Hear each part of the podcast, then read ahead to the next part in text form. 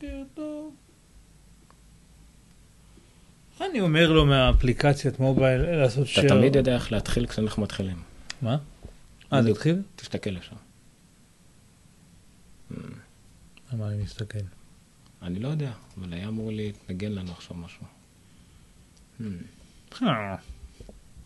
אה, אוקיי. מההתחלה. רגע, אם אתם איתנו בשידור, במיוחד אם אתם רואים את זה אחרי ביוטיוב, מההתחלה.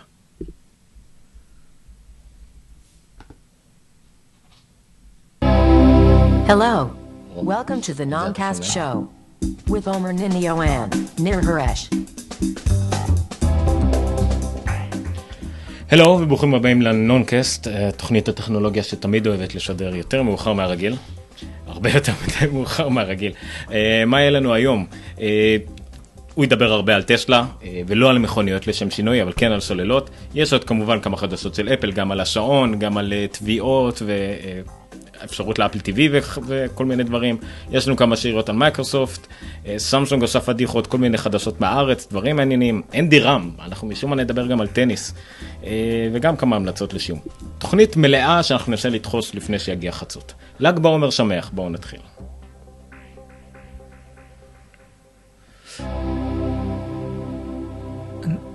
אני חושב שאנחנו יכולים לטעון שאנחנו... לא רק פודקאסט הטכנולוגיה מוביל בישראל, אלא גם פודקאסט הטניס המוביל בישראל. כן, by default, מה שנקרא. בדיוק. למי שלא מבדיל בינינו, אני אומר, אני הלבן, זה ניר, הוא אדום. מתברר. אבל בסדר, כן. במסגרת כל הבלגנים הטכניים, יש לנו גם ניסיון במצלמה חדשה. יש לי גם חולצה חדשה. עוד יותר, לא הספקתי להחליף חולצה, אני לא מאמין שאני כחול על כחול, היה לי חולצה בתיק. שהייתה אמורה להיות הרבה יותר אטרקטיבית. מי שמזהה מה זה החולצה שאני לובש, נותנים לו משהו של עומר מתנה. השאלה היא אם יש יונקים עם יותר משני אשכים אחד, כי אז אני יכול לחשוב על כמה דברים שאולי החולצה הזאת יכולה... יונקים עם יותר משני אשכים? כן. תראה, ככה זה נראה. ואם זה לא יונק... סוג של גידול. אתה מדבר עליי כרגע או על החולצה? אה, נכון, גם למחר... לא, למה? רק ליונקים יש אשכים, עד כמה שאני יודע. anyway. תוכנית על אשכים. אנחנו גם תוכנית, פודקאסט האשכים המוביל בישראל. טוב, בין היתר, בין שאר הדברים הטכניים שאנחנו מנשים בפעם ראשונה, אנחנו על חשבון חבילת הגלישה שלי. כן. הסלולרית שלי. אתה שומע אותי טוב? אני שומע אחרי מעולה, כן. למה? אני נשמע לי מרוחק. אתה נשמע מרוחק? אני לא יודע. אני לא הראשונה שאומרת לי את זה. עכשיו? יותר טוב. כי הגברתי לך, זה לא נחשב. כן. טוב, יאללה. קיצור, אז השידור מצד אחד אמור להיות פחות טוב, כי זה סלולרי, מצד שני יותר טוב, כי זה סלולרי בארץ, שהמהירות שלהם הרבה יותר מהירה מהמהירות של האינטרנט הנייח, שזה מביך, אבל בסדר. אם מישהו רואה אותנו בשידור חי, נשמח לשמוע מכם, או בהודעות בפייסבוק, או אפילו קומנטים ביוטיוב, תגידו לנו איך אנחנו נראים או נשמעים, אם זה לא מקוטע מדי או מוזר מדי. קשה לנו להגיד מהצד שלנו, האמת. אתה יודע מה מיוחד בל"ג בעומר? שלא נולדתי בל"ג בעומר. אבל אני כן. באמת? וואלה. מתי? מה אתה הולך? זה מביך, אבל מזמן. לא במובן הזה. במובן של למה פייסבוק לא הקריץ לי שיש לך מולדת. לא, כי זה העברי שלי. אה, הבנתי. בול בל"ג בעומר. ועדיין קוראים לך ניר? אני חושב שערב לפני. לא צריך לקרוא לך נר, אם כבר? נר. נרד. משהו עם מוטיב של אש. במקום נרד, אנחנו בגיק. טוב, יאללה, צריך להתחיל מתישהו כדי שנוכל לסיים. כן, היה לי עוד משהו להגיד. נוגע לל"ג בעומר. אה, כן, ל"ג בעומר, שישי למאי. אני באתי עם ריח, אתה יודע מה? בסוף התוכנית הקודמת חזינו את זה, שבתוכנית הזאת היה לנו ריח של מדורות, ואני באמת באתי הישר מהמדורה, ועם הריח של המדורות. אז זהו. זה כל מה שהיה לך להגיד בנושא. הבנתי. אלמנט האמנה של לראות איך אנחנו נראים או נשמעים. אפרופו מדורות, שים לב לסגווי, מדורות עושות זיהום אוויר, ו... אנחנו לא רוצים זיהום אוויר, נכון? בדרך. אז בגלל זה אנחנו שמחים שהשבוע... לא, סתם אני, אנחנו סבבה. אה, אוקיי. בגלל זה אנחנו שמחים שהשבוע היה אירוע, האמת שזה היה ביום חמישי, שישי לפנות בוקר, או שישי בבוקר זמן ישראל, אילון טסלה, סליחה, אילון מאסק מטסלה, הכריז על מוצר חדש, אנחנו דיברנו, צפינו את ההכרזה הזאת, וזה באמת היה מה שרצינו. היו כמה דברים מאוד מעניינים בהכרזה הזאת. אני עדיין נשמע לי לא טובה, כשתדע. אתה בסדר גמור, תדע. אוקיי. זה אוזניות האלה.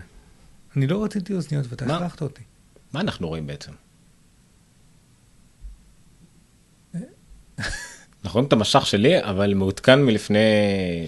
טוב, אני בינתיים אדבר ותסדר את מה שצריך לסדר שם. בקיצור, אז אילון מאסק, היה אירוע של טסלה, אילון מאסק חשף מוצר חדש, המוצר הזה היה סוללה. עד כאן כאילו זה לא נשמע הכי מרגש, אבל האמת שמדובר באחד הקינוטים הכי חשובים, שהיו מזה הרבה הרבה זמן, כיוון שהמוצר הזה, הוא להבדיל מסתם גאדג'טים שאנחנו רואים, או טכנולוגיות בשביל הנוחות של מייקרוסופט ושל אמזון, כאן מדובר על פרויקט שמטרתו לשנות את העולם, לא פחות ולא יותר, ולשנות את העולם לחיוב, שזה אני חושב שהדבר הכי מעניין פה. היה נחמד אם היית נגיד שם את הסרטון הזה. היה מאוד נחמד אם הייתי שם את הסרטון הזה, אבל בשלל הבעיות שלנו אני לא מצליח לשים כלום. טוב, אז אני בינתיים אנסה לדבר, לתאר קצת את מה שרואים שם. אילון מאסק התחיל מגרף שאני חושב שרובנו ראינו אותו בשנים האחרונות פעם או פעמיים, של כמות הפחמן הדו-חמצני באטמוספירה שעולה. מה קרה? אנחנו לא מקליטים? לא, לא אין לנו, לא אין לנו. טוב, אני אנסה לטפל בזה, בסדר. אני אמשיך לדבר.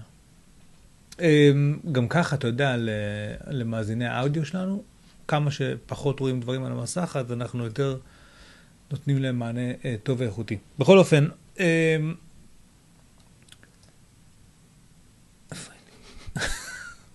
אותי לגמרי. אוקיי, הוא התחיל מהגרף שמראה שכמות הפחמן הדו-חמצני באטמוספירה עולה, והיא בצורה אקספוננציאלית האמת, ושזו בעיה מאוד מאוד חמורה, ואנחנו... חייבים לעשות משהו בקשר לזה. המשיך והראה גרף נוסף ומעניין, שבו הוא הראה שבעצם גם אם יש למישהו פאנלים סולאריים על, על גג הבית כדי, כדי לעזור בנושא הזה של זיהום אוויר, יש עם פאנלים סולאריים בעיה מאוד מאוד בסיסית, והיא שהם אה, מייצרים חשמל בפיקים. הפיקים סיים הוא בצהריים כמובן, בשיא השמש. לא בהכרח חופפים הפיקים האלה לפיקים של צריכת החשמל, ובכל אופן יש לנו הרבה שעות ביממה שבהם פאנל סולארי כמעט לא מייצר אנרגיה.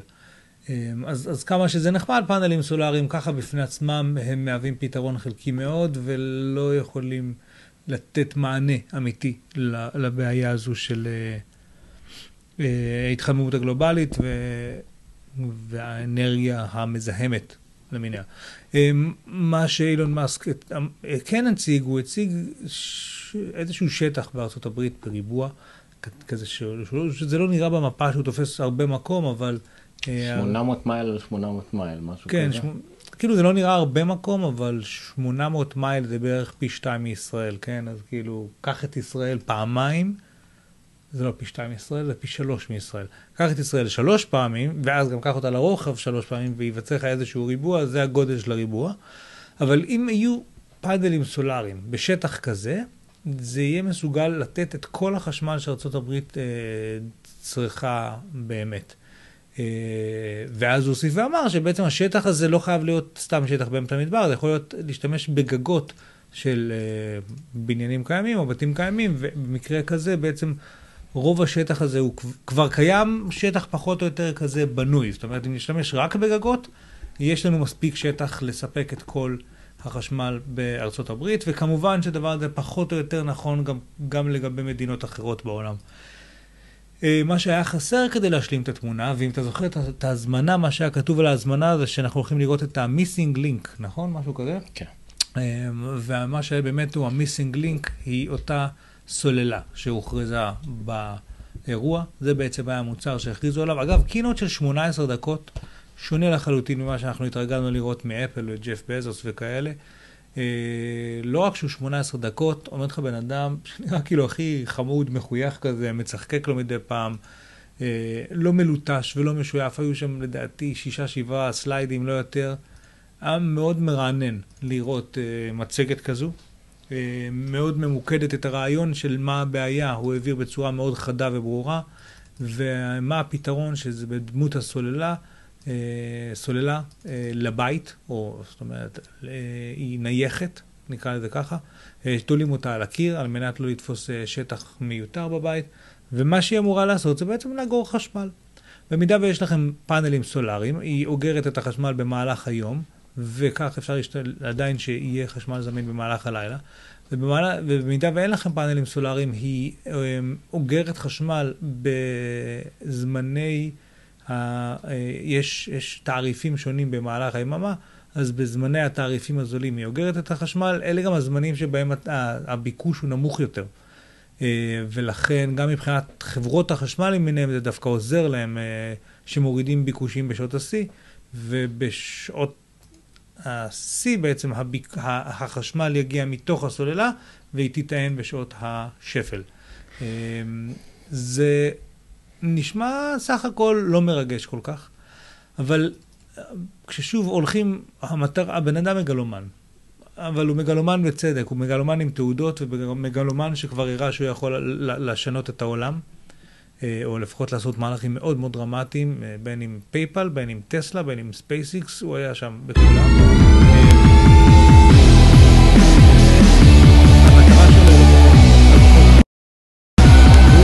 שלו הוא רוצה שבסופו של דבר אנחנו נייצר מספיק תאים סולאריים כדי ש... נוכל לספק את החשמל לכל העולם, ושזה הדבר הזה יגובה במספיק סוללות על מנת לאגור ולטפל בדבר הזה, בצורה כזו שפשוט נוכל לרדת מה שנקרא off the grid, לא נהיה תלויים יותר בחברות החשמל שיספקו את האנרגיה שלנו, וכל החשמל שלנו תבוא ממקורות נקיים. עכשיו, זה נשמע קצת הזוי, זה נשמע קצת עתידני, זה נשמע קצת מדע בדיוני, אבל נתונים שאני שמעתי במהלך השבוע, כי המצגת התעוררה המון דיון, והיא לדוגמה שבגרמניה, אחת מהמדינה המובילה בעולם, בתחום הזה של אנרגיה נקייה, יש ימים בשנה, זה לא כל הזמן, אבל יש ימים בשנה ש-שבעים אחוז מהאנרגיה בגרמניה זה renewable energy. מגיעה מרוח, מגיעה מסולארי, וממקורות אחרים, הידרו, תרמו, תזכיר לי. תנו לאנרגיה גרעינית כאנרגיה נקייה יחסית או כ...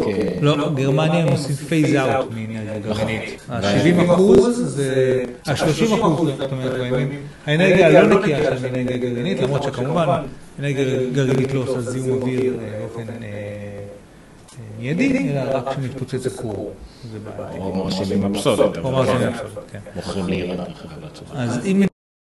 שהיא אחת המצלמות הכי גדולות בעולם יכולה להגיע לימים של שבעים אחוז, שהם בטרנד אף כבוד, גם שוויץ, גם הולנד, גם עוד מדינות כאלה באירופה שבהם המודעות מאוד גבוהה יכולות לעשות את הדברים האלה, ואם היום אנחנו מוסיפים להם את הסוללות האלה שיכולות לגרום לבתים, לרוב בתי האב בעולם להיות עצמאים לחלוטין, ואם יש המון אנרגיה סולארית באירופה, באפריקה נגיד, אבל אין להם איך לאגור אותה, ולכן אין להם חשמל בלילה, ועכשיו נותנים להם פתרונות, ואם בסין המצב הוא דומה, ואם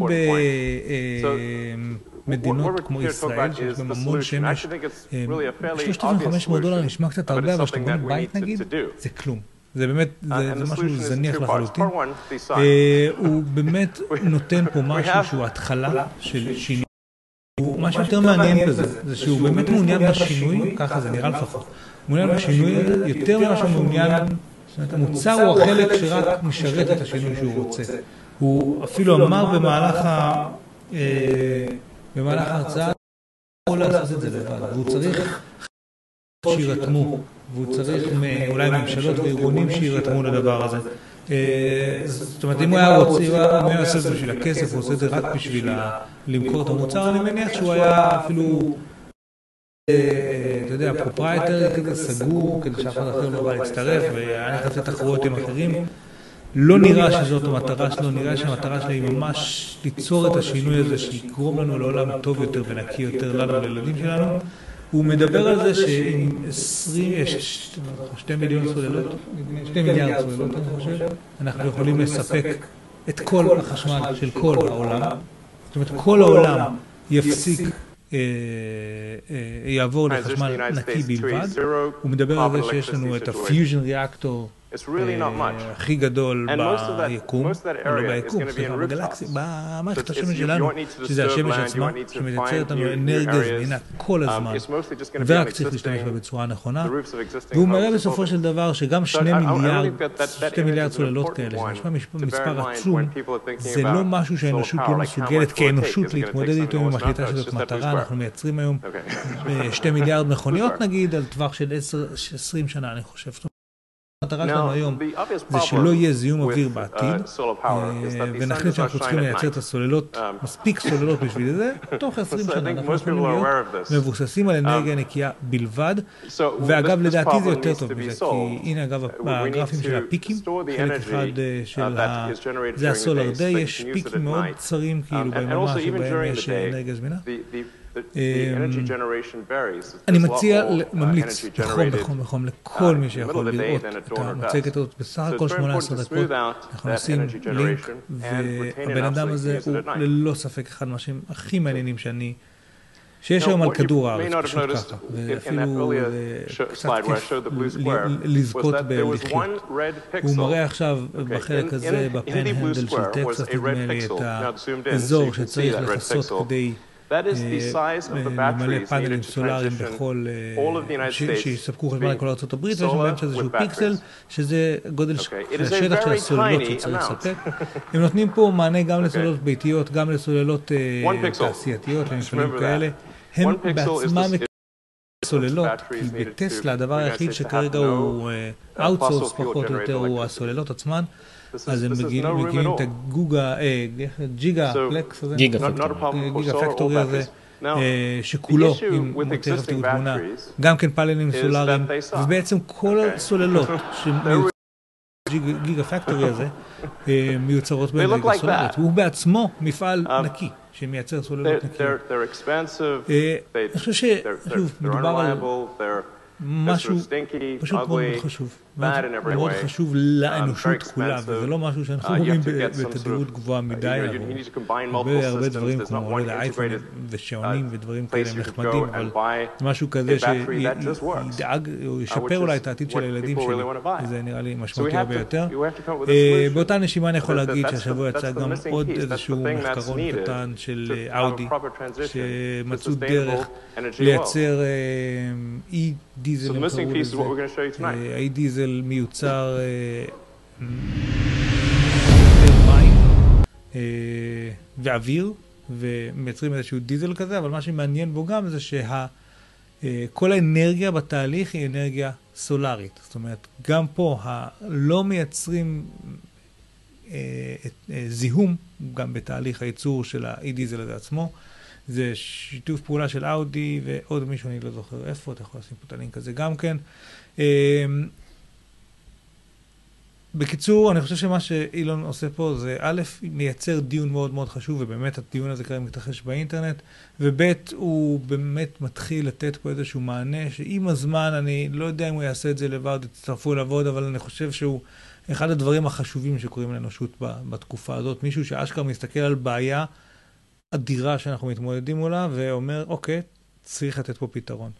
ואולי אנחנו נגיע אחר כך לאנקדוטה אחרת לגביו, ולגבי טסלה, אם יישאר לנו זמן בסוף, כדי שתבינו שהבן אדם הזה הוא פשוט פירלס, הוא חסר פחד, הוא חושב שיש משהו שצריך לעשות, והוא יעשה מה שצריך שזה יקרה, וכנראה לא סתם הוא הגיע לאן שהגיע.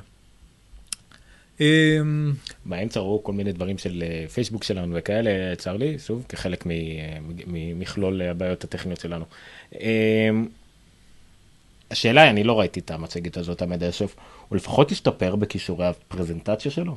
תראה, יש פה משהו שאנשים דיברו על זה, שזה לא אפל בכלל, זה לא סליק, וזה לא עשו מלא חזרות, וזה לא הצגה, אלא זה מרגיש משהו מאוד אנושי, תכלסי, ו... אתה יודע, עשרים דקות, גם שמונה עשרה דקות, זה גם כן... באתי להגיד לכם משהו. הנה, אני אומר לכם את זה. שעה חיכו לזה, הבנתי. כן, היה שם איחור האמת, נכון. אבל עולה לבמה, מדבר שמונה עשרה דקות, מעביר את הרעיון, ובזה זה נגמר, כאילו, משהו מאוד ישיר, מאוד תכלסי, מאוד זה. צחקק לאורך הדרך, אפילו להתבלבל פה ושם, אבל כאילו היה בזה משהו בין חמוד ל... לפשוט אנושי, כאילו, אתה יודע, זה הרגיש שלא עומד מולך איזה מכונת פי-אר משומנת, אלא עומד מולך בן אדם, כאילו, זה היה מאוד מעניין לראות את זה. זה היה באמת כאילו, דיברנו שבוע שעבר על איך שמייקרוסופט הציגו, אז אמנם גם הם לא היו מלוטשים כמו אפל, אבל הם הציגו את זה במשך שלוש שעות, וזה היה מייגע, וזה היה מתיש, וזה היה מפורט מדי, ולא היה לך ברור מה המסר העיקרי שעובר, פה לא הייתה שאלה. הנה בעיה שיש כיום בעולם, והנה הפתרון שאני מציע כדי לפתור אותה. וזהו, כאילו, זה זה. ככה פשוט זה היה. שוב, ממליץ לכם לחום לראות, אני חושב שזה אחד האירועים החשובים שקרו בתקופה האחרונה. אני רוצה להגיד עוד מילה אחת לפני שאתה עובר למלא מלא אפל. אני רוצה להגיד מילה אחת על מייקרוסופט. התלהבתי שבוע שעבר קשות מההולולנס של מייקרוסופט, והשבוע מה שקרה זה ששמעתי סוף סוף, כי אנחנו עשינו, כל ההתלהבות נבע מהדמו שהם הציגו על הבמה. והשבוע שמעתי עיתונאים שמדברים, שניסו את ההולולנס, מדברים על זה באמת. ואתה שמעת את הפער שביניהם? שמעתי כמה חוויות של אנשים, לא לעומק, אבל הבנתי שיש פער. יש פער אחד משמעותי מאוד. הפער המשמעותי הוא שכשהם הדגימו את הדמו על הבמה, נראה היה שכל שדה הראייה בעצם, יש עליו שכבת אגמנטד ריאליטי. פחות או יותר כמו באוקולוס ריפט. אוקולוס ריפט, אתה מרגיש שאתה פשוט בתוך עולם, כי כי לאן שאתה לא מסתכל, אתה, אתה בתוך זה.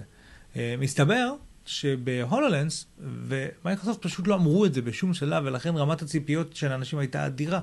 אבל מסתבר שבהולולנס כוח העיבוד של הדבר הזה, של המכשיר הזה, מאפשר בעצם לאיזשהו מלבן קטן של שדה הראייה להיות עם שכבת אגמנטד ריאליטי, וכל השאר הוא, הוא לא. ולא נוצרת בעצם אותה תחושה שאנחנו נמצאים בתוך עולם אחר. אלא, אתה יודע, הם הדגימו שם שהוא הולך, והחלון נגרע אחריו, הם פותחים מסכים על הקירות ודברים כאלה, ואפרנטלי רוב הדברים שקיימים בתוך החדר לצורך העניין הם מחוץ לשדה הראייה שלך, אלא אם כן אתה מסתכל בדיוק אליהם מזווית מאוד מסוימת, ו... והם נכנסים בתוך אותו פריים קטן שיש. אז מבחינת ה... יכול להיות שבסך הכל זה העניין של תאום ציפיות, ואם הם כן היו מסבירים שזה המצב, אנשים לא היו מתאכזבים כל כך, אבל כשהם ציפו למה שראו בדמו, ששם שדה הראייה היה רחב הרבה יותר, כי גם המעבדים שהיו מחוברים למצלמה החיצונית היו חזקים יותר, אם, אם זה היה נראה ככה, אז כנראה, אם, אם בדמו היו מבהירים שזה המצב, אז, אז אני חושב שאנשים לא היו מתאכזבים כל כך. אין לי שום ספק שתוך דור, שניים, שלושה אצל מייקרוסופט, בדרך כלל הדור השלישי הוא הדור המוצלח, ככה זה בסרפס וככה זה בכל מיני דברים אחרים שהם עשו, אבל אני בטוח שעוד שלושה דורות זה כבר יותר טוב. אבל בינתיים אנחנו נמצאים במצב די מאכזב. אני עדיין חושב שזה פרויקט מאוד חשוב, טכנולוגיה שתבשיל עם הזמן, והיא באמת תהיה טובה, תהיה מה שהיא מבטיחה להיות, אנחנו פשוט ככל הנראה עדיין לא שם. ומייקרוסופט, עם תיאום הציפיות הזה, חבל כאילו ש, שלא, שלא הסברתם שזה מה שהולך להיות, כי רוב הפידבקים ששמעתי השבוע היו אכזבה, וזה חבל כי זה אכזבה מטכנולוגיה מדהימה, כאילו זה היה יכול להיות עם, עם תיאום ציפיות מספיק, זה היה יכול להיות רק ביקורות חיוביות לדעתי. זה, זה עיקר הרבה, אני לא חושב שאף אחד התלונן אם מייקרוסופט הייתה מוציאה את הדבר הזה עכשיו, או משהו כזה, אבל כן, בעיקר תיאום הציפיות זה היה, מייקרוסופט תמיד עשה את זה, תמיד עשה, הרי וייפרוור זה כמעט משהו שרשום על שם מייקרוסופט בהרבה מאוד דברים. כמעט בניגוד הפוך לאפל, שבגלל ניסיון העבר תמיד עשתה מה שנקרא under promise over deliver. כן. ומייקרוסופט כנראה את, ה, את העמוד הזה בספר של אפל הם לא קראו. אם כבר אפל. אז יש כמה דברים שרצית לומר. האמת שמן הסתם אפל הם הרבה מאוד בחדשות, וכמעט אף תוכנית טכנולוגיה לא יכולה להתחמק מלדבר על השעון. אבל אני באמת, יש הרבה שמועות ודברים, אני ניסיתי להתמקד בדברים שהם קצת יותר חקוקים בסלע וידועים, ואולי באמת יעזרו או יתרמו. אז אחד הדברים שקרו, שכולם שיערו שיקרה, שאפל שחררה תוכנית, בארץ קוראים לזה רצועות, נכון? רצועות שעון. רצועות שעון צד גימל, שחברות צד גימל יוכלו לעשות. על פי כמובן המתווה של אפל, ובתמורה גם גורמים חותמת made for Apple Watch או משהו כזה. והאתר משהו מצחיק, האתר נראה ככה נורא פשוט, זה כל מה שיש להם להגיד על זה, ופחות או יותר זה מה שמיועד כאילו ל-developers. רגע, זה מאפשר ליצרני צד שלישי ליצור גם... את הברזל שמתחבר לטלפון? לא, ממש לא. המחבר הזה מה זה? איך אנחנו עושים שימוש פה? הוא אמור להיות אף ורק לתחקים למעמדה או למטות... לא, לא, לא, לא, לא דיברתי על מחבר של המדידת, אלא יש דבר זה שמחליק פנימה, שאלה מחוברת. לא, אה, אלף כול בוודאי, כן. אז מה אנחנו רואים? הגדרה, הם הגדירו את הכל בסוף ממש שרטוטים, אחד לאחד, של עמידות ואיך צריך לייצר את זה, איך זה מתחבר. אם עכשיו זה כבר דוגמה אחת, מי שרואה פה למעלה, לא יודע כאן רואים את זה, אוקיי? זה דוגמה נגיד למחבר, סליחה, מחבר שמתחבר, איכשהו הצלחתי להפעיל את זה הטקסט, ומאפשר לשים רצועות עשרים ושתיים מילימטר רגילות, או לא יודע, זה המון סרטוטים מאוד מדויקים כאלה, מאוד משעממים, אבל כן, זה בעצם תוכלו להחליק את זה, אפל לא מייצר את הרבים מתאים שאפשר דברים אחרים להתגדל, אבל פשוט אתה מתחבר אוטומטית לדבר הזה. מה שנראה לי שאנחנו יכולים לראות הרבה, זה פשוט מטעמים כאלה. כן. שתוכל להלביש עליהם. זה כבר כאלה, גיקסטר לפני עשרים יש לזה תוכנית רשמית, אבל גם הרבה אנשים יצרו רצועות לזה. יש כבר חברה שהודיעה שתייצר שוללה, רצועה שהיא שוללה, שעד היום הייתה אמורה להתחבר, תיאורטית, לחבר של השעון מלמטה. וכאילו ללוות אותך כמו אתם מגנטיות במקום. כמובן שזה עדיין טיפשי, כי זה היה לא מאפשר לך למדוד אופק, לא מאפשר להשתמש לכל החשב לקרבה. אז עכשיו, בעקבות אחרי שהם קיבלו את השעון ליד, הם גילו שיש את ה... שהם יכולים... רק מוודא שחזרנו. יכול להיות שחזרנו, אז אתה... טוב, אני עוד לא יודע אם חזרנו, תכף זה יתנתק לי פה, ואז אני יודע אם חזרנו או לא. אוקיי, סליחה, היה לנו תקלה טכנית, אני מקווה שאחר כך אני יכול לערוך את זה איכשהו. מה שהתחלנו לדבר, מה שתחלתי להגיד, זה היה שיצרו רצועה שהיא בעצם שוללה, שמתחברת כאילו פורט דיאגנוסטיקה, שאמורה לפתור את כל בעיות, אבל אפל לא מאשרת את זה, אסור להשתמש בחיבור דיאגנוסטיקה, וגם אם זה עובד עכשיו, אבל להניח שהם ימצאו תיקון תוכנה פשוט, אפל יכולה להעיף אותם לכל הרוחות, ואז זה לא יהיה רלוונטי. בסדר, חזרנו, זה דילג לנו על כל הקטע התקלתי, ועכשיו אנחנו... חזרנו אחת הקלה המוזרה הזאת. מאוד מתחשב מצידו של אדון יוטיוב. כן, אמרתי לשיניתי את הזה שלנו, והיינו אמורים לראות יותר טוב, אבל לא נורא. טוב. כן, כן, יש לנו פה עוד דקות. זה היה שעון. זה היה לגבי שעון פחות או יותר, לא היה לי עוד איזה משהו להגיד על השעון, אני כבר לא זוכר, אלוהים. אוקיי, יש כתבה שאני מפציר בכל אחד לקרוא, למרות שאני לא קראתי אותה עד הסוף. מישהי בשם מולי ווט, יש לה, איך קוראים לה תסמונת הזאת? אשר. אשר סינדרום. אשר סינדרום, שזה אומר שפחות או יותר עיוורת וחירשת לחלוטין. היא קיבלה את השעון, היא כותבת בבלוג שיש לה living with אשר סינדרום. על החיים שלנו, אפל וואץ', חמישה ימים, לא קראתי את זה עד הסוף, אבל כן קראתי על כל האפשרויות האקססיביליטי. הרבה דברים שיכולים... להיות איכותיים, החל מכל העניין של טפטיק והרטט, שוב, כמובן שזה לא עוד שעניינים, אנחנו מתקדים עליו באפל, שמאפשר לה, אם יש לה התראות או לא, מקריא לה, הטקסט-טו-ספיץ' שקיים מובנה בשעון, יש לה תצוגת שעון גדולה במיוחד, ובהירה במיוחד שיכולה להשתמש בה, כל מיני התראות קוליות, כל מיני דברים שקשורים במיוחד, שוב, דיברתי על זה בעבר, כל מה שמכירים את האקססיביליטי מהאייפון, פחות או יותר, קיים גם כן לאפל וואץ'. ויש לא מעט, כל ה-voice over, כל ה-voice comment, זה כתבה כמובן, וזה שיפר לך את החיים ללא היכר, ולא מסתכל מספיק על הדברים שאפילו שאלה לטובת accessibility, לטובת הנגשת השירותים בכלל, הנגשת האינטרנט, הנגשת העולם ללקוחות ולאנשים עם בעיות כאלה. אז גם תלמדו מה של אשר סינדרום, וגם תראו איך אפשר להתמודד עם תסמונת ומחלה ראית כזאת. יש לך דוגמאות? דוגמאות אלו. לא יודע, דברים שספציפית זה עזר. כאילו חוץ... אצלה? אני ראיתי דרך אגב שהיא כתבה, זה מעניין, אבל כאילו היא כתבה שהיא הזמינה את הדגם של הספורט, והספורט בנד, כאילו הגומי הזה, פלט, כאילו גוד, היא תיארה את זה מהזווית של המגע, ופחות מהזווית של המראה, כי מבחינתה, פלט גוד and was easy, כאילו יודע, קל לתפעל את זה, נכון, מאוד חשוב שיהיה קל לשים את הרצועה, למרות שבמקרה שלה יכול להיות שהמילניז למשל היה יותר קל. כן. מאשר, או מגנטי, או כל דבר אחר שהוא כמעט בלי חורים. אבל עדיין, כן, זה, הפלורלסטימר הזה, כולם יודעים עליו שהוא נראה, מרגיש הרבה יותר טוב מפלסטיק, עם גומי רגיל, לא צריך להפציר עליו, זה לא, זה המצאת המאה, אבל זה בהחלט חומר הרבה יותר איכותי ממה שחשבו, ממה שצפוי לקבל, כאילו בגרשת ספורט.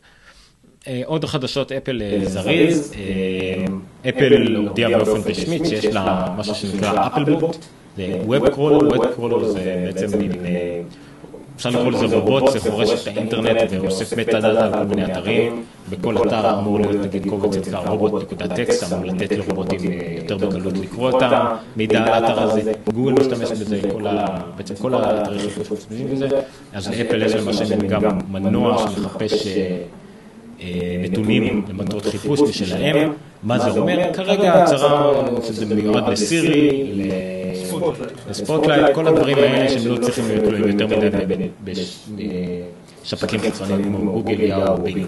זה המקורות העיקריים שלהם עדיין. אני לא שומעים זה טוב, לא יודע למה. הבנתי. אה, זה ממש שאני יכול להבין. אבל בסדר. אחר כך. אז יש את משהו שנקרא אפל בוט, עינת יפה כתבו על זה, ובעצם זה עוד חלק מהדברים שאפל רוצה לשם דגש על אינטרנט סרוויסיס, על כמה שיותר לעשות אינאוס, את כל מה שקשור לשירותי אינטרנט, אז תוכל לשפק את השירותים האלה בעצמם. חשוב לסיים פה שזה לא רובוט מהסוגים המפחידים שתוקפים אנשים או דברים כאלה, זה פשוט כאילו מין סקריפט, תוכנה ש... רצה על התכנים של האינטרנט ועושה להם סוג של אינדקסינג, כדי שאחר כך תשאלו את סירי כל מיני שאלות, והיא תדע איפה למצוא את התשובות באינטרנט. אין בזה משהו חריג או בעייתי משום בחינה שהיא. אבל שוב, יש שאיפה שסירי אולי תהפוך להיות משהו פונקציונלי יותר ורלוונטי יותר. בהחלט. שבוע שעבר דיברנו על הדוחות הרבעונים המטורפים של אפל והפחות מטורפים של השאר. מאז דרך אגב גיליתי, אז דיברנו כזה בקטנה על סמסונג, כי לא כל כך מצאתי את הלינק, אבל רוב הכותרות, סמסונג השיגה מחדש את היתרון בכמות הסלולרים, הגיע ל-שמונים ומשהו מיליון, אפל רק שישים ואחד מיליון. שוכחים לציין שלסמסונג יש המוני דגמים, וזה גם הרבעון שבו יצא טלפון חדש, לעומת אפל שברבעון הזה לא יצא לטלפון חדש. ועוד דבר ששוכחים לציין, שיר כמה אפל גדלה, משהו כמו איזה עשרים שלושים אחוז ייר אובר ייר, ההכנסות, רווחים והכל, סמסונג ירדה ב-שלושים ותשעה אחוז. ייר אובר ייר. שזה המספר המשמעותי באמת. זהו. ועוד מספר שמעיד על העלייה עוד הצפויה של אפל לעומת השאר, זה בן בהרן, נכון? כן, בן בהרן, אנליסט מאוד מומלץ, מקריאייטיב סטרטג'יז, אסטרטגיות, שם את הגרף הזה, על השוק של שפקים, ויש פה את אפל, סיאומי, חוואוי, לנובו וסמסונג. מה שאתם רואים פה בירוק, סמסונג, שהגיעו כמעט עד עשרים ואחד עד עשרים ושתיים אחוז, ומאז הם בירידה די תלונה, תלונה, כמעט עשרה אחוז, הנה, ניצלתי שבעים אחוז מחמת הגלישה שלי. חכו חכו, מה שנקרא. עוד לא ראיתי כלום. למה קוראים בשוללה שלי? וגם בשוללה של המצלמה. אז סמסונג ירדה מ-עשרים ואחד אחוז למשהו כמו שמונה תשע אחוז, פה לא מדויקים. רואים את העלייה המתונה של סיאמי ו... איפה אפל? כן, סיאמי ואפל בתחולה בהתחלה, סיאמי קפצו בשלב אדום והתמתנו, ולעומת זאת אפל בעלייה המתמדת היא עד עכשיו כמעט שבעה עשר אחוז, בעצם ספקית הסלולר הראשון, סיאמי מתחתיה, חוואוי אחרת. מטורף, זה נתון מטורף. סמסונג הבית לנובו. לכל החברות למעט אפל יש גם מכשירים זולים. מאוד. זולים. אפל באה עם מכשירים אובר יקרים, בעיקר בתלמידה הסינית, ו... עכשיו, מה שעוד יותר יפה בזה, לדעתי, כמו שדיברתי בזמנו על אפל פיי, שזה מהמהלכים שאפל מתכננת אותם כאילו ארבע שנים, והיא מתחילה לעשות דברים שיום אחד כשהיא משיקה את אפל פיי, אתה מבין שזה עשו את ה-איי די וכל מיני מהלכים כאלה, הכל צעדים קטנים או בדרך לנקודה שהם ידעו שהולכים אליה. זה מוביל אותי יפה לשפור הבא. שנייה, סין, אנחנו נשמוע עליו לפני שלוש שנים. ארבע שנים. יותר אקסטיביות היה. הייתה תקועה שלה שבו אפל התחילו להיות very very minded לסין. הבינו או החליטו בתוכם שאחד מערוצי הגדילה הכי חשובים שלהם כנראה זה הערוץ הזה. אתה הזכרת נתון שאני לא חשבתי עליו בתוכנית הקודמת שריבון ארבע הוא ריבון החגים האמריקאי, ריבון אחד הוא ריבון החגים הסיני. וזה מה שגרם לאחד מהיתרונות, כאילו, לעובדה שה-קיו אחת של אפל היה לא כל כך נמוך, זאת אומרת, לא כל כך, לא נמוך כמו שהוא בדרך כלל, כי אפל בדיוק נכנסה למומנטום שאנחנו רואים בגרף עכשיו, של גדילה אדירה בסין, וסין זה מספרים גדולים, בהכל. ואני חושב שזה נהדר לראות איך תכנון של כמה שנים, בדיוק עכשיו הוא מבשיל. ואגב, היה שם תקשורת עם בכירים בממשלה, והיה שם להכניס תמיכה בשפות, והיה שם... נכון, שומעים משהו מוזר? מיקרופון, אוזניות פשוט לא מספיק טובות. והיה שם תמיכה בשפות, all over the place, והיה שם, אני חושב שיש להם גם, לא זוכרים, סי או דיקטיישן או משהו, אה, הם הכניסו כאינפוט את היכולת לצייר אותיות סיניות, יפניות וכל מיני כאלה. הם מאוד מאוד הלכו לקראת הסינים. ועוד דבר שאני חושב שהוא מאוד מאוד קריטי בסין, זה גוגל. שחסומה שם, ועם כל מיני סמסונגים וכאלה, הרבה פעמים מתבססים על אנדרואיד, ופתאום בסין אין אנליטיקס, ואין כל מיני דברים כאלה, אז uh, אני חושב שהם מאבדים שם יתרון משמעותי, ואפל, שהחליפה את מנוע החיפוש שלה לבינג, וכל מיני דברים כאלה, אני חושב, ו- ו- ו- ושירות המפות שלה הוא עצמאי, ו- וכל, והלכו להרבה דברים בצורה עצמאית, ודאגו שלא להסתכסך עם הסינים, אה... זה נותן להם יתרון משמעותי, הכל אצלהם פחות או יותר מתפקד כמו שצריך בסין. אני לא יודע, אגב, תמיכה שלהם בביידו וכאלה, לדעתי, לדעתי יש, נכון? תמיכה בביידו, מנוע חיפוש הסיני כן, וכאלה, כן, גם זה קיים, יש כמובן אפליקציה של וויצ'ט, שהיא גם מאוד חשובה בסין. בקצור, עשו המון המון צעדים כדי לראות את הגדילה שאנחנו רואים עכשיו. הם מבשלים את זה כבר המון זמן. אגב, כל ניהול השרשרת הספקה שלהם מול סין, מול הרשויות בסין, המפעלים בסין, הוועדים והאיגודים והייחודים בסין, כי כל הזמן נכנסו בהם על פוקסקון והתאבד זה והוא קפץ וזה, ואפל מנהלים את זה בפינצטה, הכל מאוד יסודי וכמו שצריך, והם לא מתביישים להתנצל שצריך, והם לא מתביישים להראות תוכניות שיפור כאילו ושיקום לכל מיני דברים שהיו לא בסדר. והנה, הם קוצרים את הפירות. אני חושב שכל חברה חולמת להיכנס לסין ולעוף שם למעלה, אבל הם מראים פחות או יותר איך לעשות את זה כמו שצריך. שאלה, אגב, מאוד משמעותית, עם מה הלאה. איפה עוד? אם אתה לא פותח קטגוריה חדשה יותר, או, או, זאת אומרת, בלי קטגוריה חדשה כמו האייפון, או בלי שוק אדיר כמו הסין, מה, מה, מה יכול להיות הדבר הבא? כי השעון כנראה הוא לא זה, וגם אם תהיה טלוויזיה, אני לא יודע אם זה יהיה זה. זה, זה טובים, רבים וטובים איתנו. עוד שיש את אפריקה והודו וכל מיני כאלה. כן, הודו, במיוחד, הודו, מה שמעניין בהודו, מבחינת אפל, שהודו יהיה באזור שלנו. פעם היה E M E A. נכון, E M E A, כן. אז עכשיו יש E M E I A. הכינו שם גם את הודו. אה, בקטנה. מה זה עוד מדינה של מיליארד וחצי איש?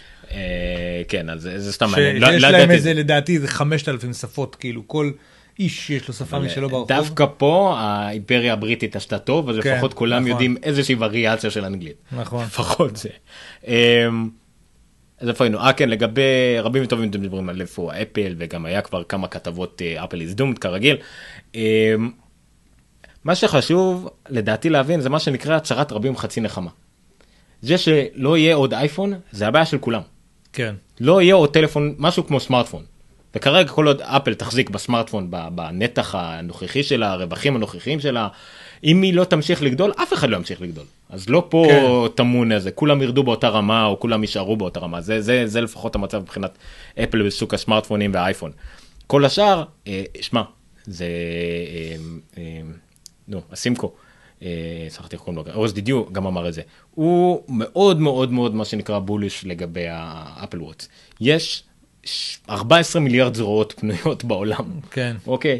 על רובם, בניגוד לסמארטפון, אין כלום. אין אפילו שעון רגיל. הוא אומר שהשוק של אפל זה הזרועות הריקות, והווריאציה של השעון, אם הוא תתפתח ותגדל, יכולה להיות הרבה יותר אישית ו- ומכנישה לאפל, כי הרווחים הצפויים לאפל, למרות שהם הזהירו על כביכול ירידה במתח רווחים של השעון ברבעון הקרוב, בין התקלות שדיברנו עליהם, המתח רווחים הצפוי בעתיד לשעון הוא עצום. כן. פשוט עצום. דרך אגב, גם מנכ"ל פייפל אמר את אותו דבר, שהתחרות שלהם היא לא עם גוגל גיר ופיטביט וכאלה, התחרות שלהם היא עם אנשים שלא רגילים לשים שעון על היד. בדיוק, בדיוק. ובמקרה של אפל, התחרות שלהם זה לא טגאוור ולא רולקס ולא סוואץ, זה אנשים שאין להם כלום. כן, נכון. ושוב, בתור בן אדם שעבר מכלום, מאז כיתה ח' נראה לי, לא היה לי שעון, ועד הפייפל, אין ספק שאני תמיד רוצה שיהיה לי משהו על היד, כלשהו. יש לי שעון אמיתי, עם מחוגים, שאומר רק את השעה. אתה אוכל אותו דבר. כל יום מחדש הוא מזייף לי בתאריך, ואני מכוון אותו, והוא עדיין מזייף לי בתאריך. תאריך? איך זה מזייף בתאריך? משתנה רק פעם ביום. כן, הנה, תראה, עכשיו הוא חמישי, אתמול קיבלתי אותו. אה, נו, אתה בטח אז על ה-עשרים וארבע שעות הקודם, או משהו כזה. עשיתי את זה שוב, וחזרתי אחורה, וזה... נפלא, אין כמו דיוג אנלוגי. יש פה מנגנון, דרך אגב, זה שעון של לונג'ינס, הוא שעון טוב. יש פה מנגנון שכשהסוללה נגמרת, אז הוא מחכה ארבע שניות, קופץ, מחכה ארבע שניות, קופץ. אז הוא נשאר מדויק, אבל נותן לך אינדיקציה. אה, זה כמו הבדו רזרב מוד של כאילו של אפל כזה. כן, אז הוא גם חוסך סוללה, גם שומר על דיוק. אני כאילו ניסיתי לחשוב בתור מהנדס, אין לי ברירה, איך עובד לעזאזל מנגנון כזה בתוך השעון, כאילו אמור... זה קורץ, זה מושש קורץ, לא? כן. זה שעון קורץ, לא. בכלל הבנתי אף פעם את העניין הזה של קורץ. זה מדהים בעיניי. זו טכנולוגיה. כל הטכנולוגיה האנלוגית היא הרבה יותר מדהימה. מקודם הרמת לי יופי להנחתה והספקתי לשכוח את זה. מה, תגיד עוד פעם מה שאמרת? אפל משהו מראש. כשהם עובדים על דברים הרבה זמן מראש, ואז כשמודשיקים את זה, אתה רואה את כל הנקודות מתחברות? זהו. Connecting the dots. בין היתר, הבעיה שיש לאפל בתחום הטלוויזיה הייתה מורכבת מ... אני מחלק את זה לשלושה אחת. על כל, מה זה יהיה? סט-טופ בוקס. זה יהיה משהו צדגים על תוכנה בתוך הטלוויזיה, זה דבר אחד. כנראה שאנחנו מאוד מבוססים על זה, יהיה סט-טופ בוקס. זה יהיה אפל טי וי ארבע, לצורך העניין. מתחבר למסך קיים בבית. בדיוק, זה לא יהיה טלוויזיה, וזה לא יהיה, לא יודע, תוכנה לטלוויזיה. זה כנראה יהיה למעלה, למטה, כרגל אצל אפל קופסה. הדבר השני זה שאלת התכנים. אפל שם עומד בפני בעיה, למרות הרבה שמועות על חתימה עם M C וכדומה, איפה הם בדיוק יכול לעשות את זה? וואלה, אני לא יודע לך שאלה. אה, הנה. הנה,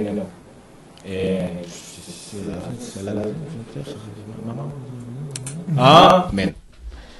כן. ועדיין רואים אותך קצת בזה, אז תברך. אה! תפסיק להפיל פה דברים, ככה השידור הזה הולך מדחי לדחי. כבר תמשיך. כבר תמשיך לעמוד, עוד מעט בטח ההזקה תצפסף. איכות, אנחנו תוכנית איכות. אני אמרתי לך, תגיד להם שאנחנו מעולים. אמרתי, אנחנו תוכנית איכות. אבל לא בציניות. לא יודע, אולי יש אנשים חסינים לציניות, הם לא הבינו על מה. קיצור, אני אצעק כדי שגם הוא ישמע, שידע על מה אני מדבר. אז החלק השני שעומד בפני אפל מבחינת הבעיה עם הטלוויזיה זה התכנים. למרות הרבה שמועות על אולי, אני חושב שאפל מאוד רוצה לתת את הפתרון שזה מה שאנשים רוצים של טלוויזיה חיה. אם הם ישימו אפליקציה, נגיד זה סלינג טי וי, זה פותר להם חלק בעיה, סלינג בוקס זה פותר עוד חלק מהבעיה, וגם כמובן אפליקציות של כל ערוצי השידור הראשיים בארצות הברית, אייץ' בי או וכדומה. אני חושב שבעיית התכנים יכולים לפתור. לא יודע לגבי תכנים בלעדיים, אולי זה יקרה בסוף, אבל אני לא יודע. והבעיה השלישית, שלשמה התכנסנו כאן בכלל, זה בעיית הממשק, בעיית השליטה, איך שלא תקרא לזה. כרגע, מה, איך שנקרא, נראה את הסט-טופ-בוקס של אפל, זה ממשק כמו ריבועים, אפליקציות, נכון? ועם האחבה, עם השלט הכסוף הזה שרואים פה מאחורה, אוקיי, למעלה למטה, כפתורים, הכל מאוד אנלוגי, מאוד מיושן, רוב הסט-טופ-בוקס זה כאלה. אתה יודע מה מה הגידול של השלט הזה? שאתה הכי נאבד בעולם. אין ספק. כל הזמן לא נמצא. בגלל זה יש לי ארבע כאלה. לא, ארבע כאלה ועוד שניים לבנים. כן, שניים או שלושה לבנים, שגם מחכים במגירות ליתר ביטחון, וגם את האפליקציה תמיד נהיג. אז כן, זה השאלת האנלוגיה, המיושן יותר. שמע, יש לי רוקו, אמזון פייר טיווי, אין לי נקסוס, אבל היה לי קופסת אנדרואיד ויש לי את הסלקום, כולם פחות או יותר השלט אותו דבר. הדבר היחידי שאולי שונה בהם, זה בפייר טיווי היה, כבר אין, כאילו בפייר טיווי סטיק שיש לי חיפוש קולי, ברוקו יש אוזניות נגיד, וקיצורי דרך נגיד, כל מיני, וגם ברוקו שלוש החדש, בשלט יש גם כן מיקרופון, גם כן חיפוש קולי, אפילו לא שליטה קולית. זה עובד טוב?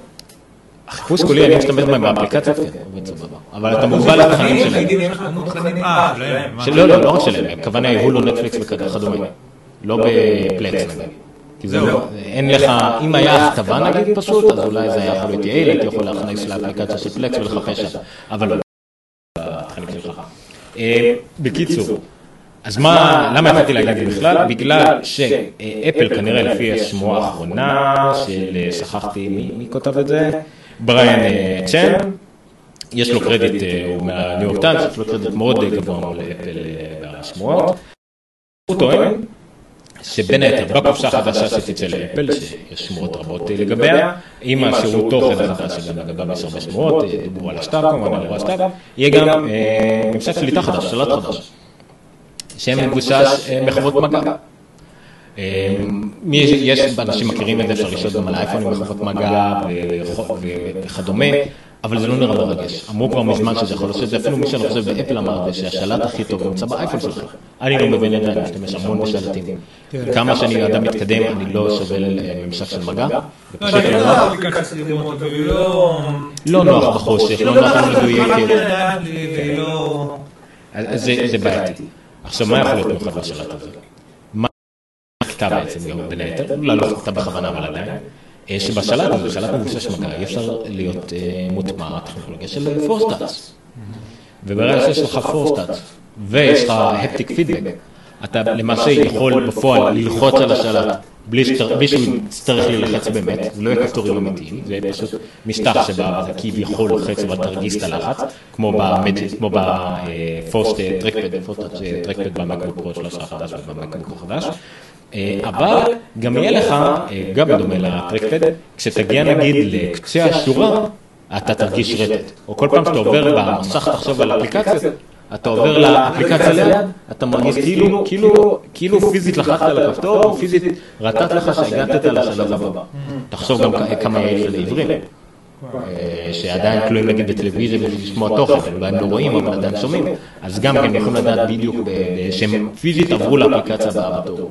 יותר מזה, תחשוב שאתה סורק בשרת, עובר קדימה אחורה, אז בדיוק כמו שאתה יכול לעשות בקוויק טיים, נכון שאתה יכול לעשות אחורה קדימה לפי עוצמת הלחיצה שלך, וכמו ב-iMovie, אם אתה מגיע לסוף, או נגיד לסוף הווליום שלך, או לסוף הזה, אתה מרגיש גם רטט שכאילו חוסם לך, כל אלה יכולים להיות מוטמעים בשלט חדש של אפל, אפל טיווי.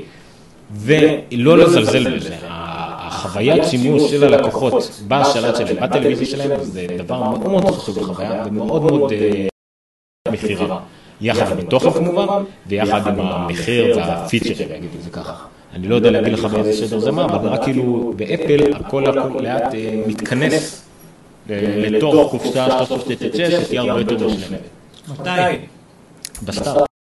אם הם בטוחים שהם הולכים לצאת בסטארט, מאה אחוז אולי לצאת טלוויזיה, יכול להיות מה שנראה בכנס הקרוב, נראה איזשהו אס די קיי, מה שזה לא יהיה, כי הם יגידו בטח, יגיע עם שיתוף פעולה מהתכנים ככה וככה, ובכל הקיץ, ברגע שיש להם קופסה ביד, ויש להם אנשים שיפתחו אפליקציות, יהיה להם מה ללכת לאנשי תוכן, ולעשות מה שעמד על התכנים. זה לדעתי יכול להיות, נו זה אפשרי, זה חצי שמועות, חצי תפילות. הלוואי ויצ'ק אפשר, שכל מה שיש ממנה, שאפשר לשים באפליקציה צד ג' יחסית, פלקס באמזון שעדיין לא קיים, נגיד באפל טי וי, והולו וכולל, כמה דברים אמריקאים שיהיה, אבל שיהיה מפלקס, ושיהיה כל התוכן של האייטק. הדבר הכי שאני אתמול בלילה רציתי לשם ככה, זה מוזיקה נחמדה ברקע. מוזיקה נחמדה ברקע, והכי נוח לי זה ללכת לאייטקס רדיו, לבחור איזה זנה ולבחור שם. יפה, אבל אין את זה ברור, וכל התכנים שכמעט כולם ברור. בספוטיפיי, כל הדברים האלה, ואני רוצה את זה, אני צריך לעבור בטלוויזיה, כל מיני דברים כאלה. אם הכל יהיה קופסה אחת, אפל תשבור את השוק. אם היא תציע מה שרוק, הוא יכולה להציע. שבעים אחוז ממה שרוק הוא להציע, פלוס התכנים של אייטונס, היא שוברת. שוברת השוק למיינסטר. מי שאוהב בגוגל טי וי, סיידלודינג של אפליקציות, וכדומה, ולהתקין קודים, לא, לא בשביל. אבל כל דבר אחר, אין ספק שהיא יכולה לעמוד. אז יש שמועה עיקרית שהייתה, יש גם כמה שמועות על ידלנות במלאי וכאלה, אבל זה לא כל כך נכון, זה אולי נחלק במקומות, נחלק במקומות שימוש שחבל בין הטבעי היום. השבוע התקלנו טלוויזיה חדשה של סמסונג, סדרה חמש, אני יודע, סמארט טי וי כזה, ותלינו אותה על הקיר. ודי התבאסתי בתור התחלה, כי לא נכנס ברווח שבין האחור על הקיר, החומקאסט. ואז הייתי עצוב. אה, ואין כאילו זה, החומקאסט מגיע אבל עם קבל מעריך. כן, אני די, באתי אותו מזמן.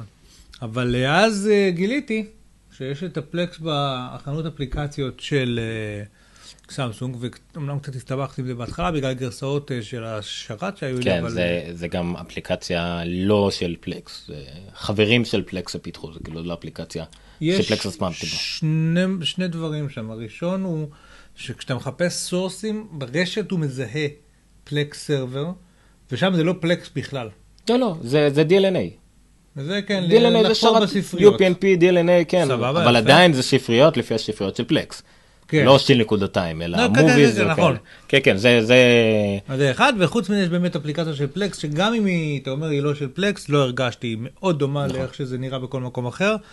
עד כדי האיטיות של הטלוויזיה, אבל זה באמת כבר תלוי בחומרה עצמה. והטלוויזיה סמסונג מסדרה ארבע, עם היחסית כאילו עם החמש. אוקיי, זה קצת יותר טוב, אבל עדיין כאילו כפו לי בה, כאילו זה תחשבו כמו טלפון חלש.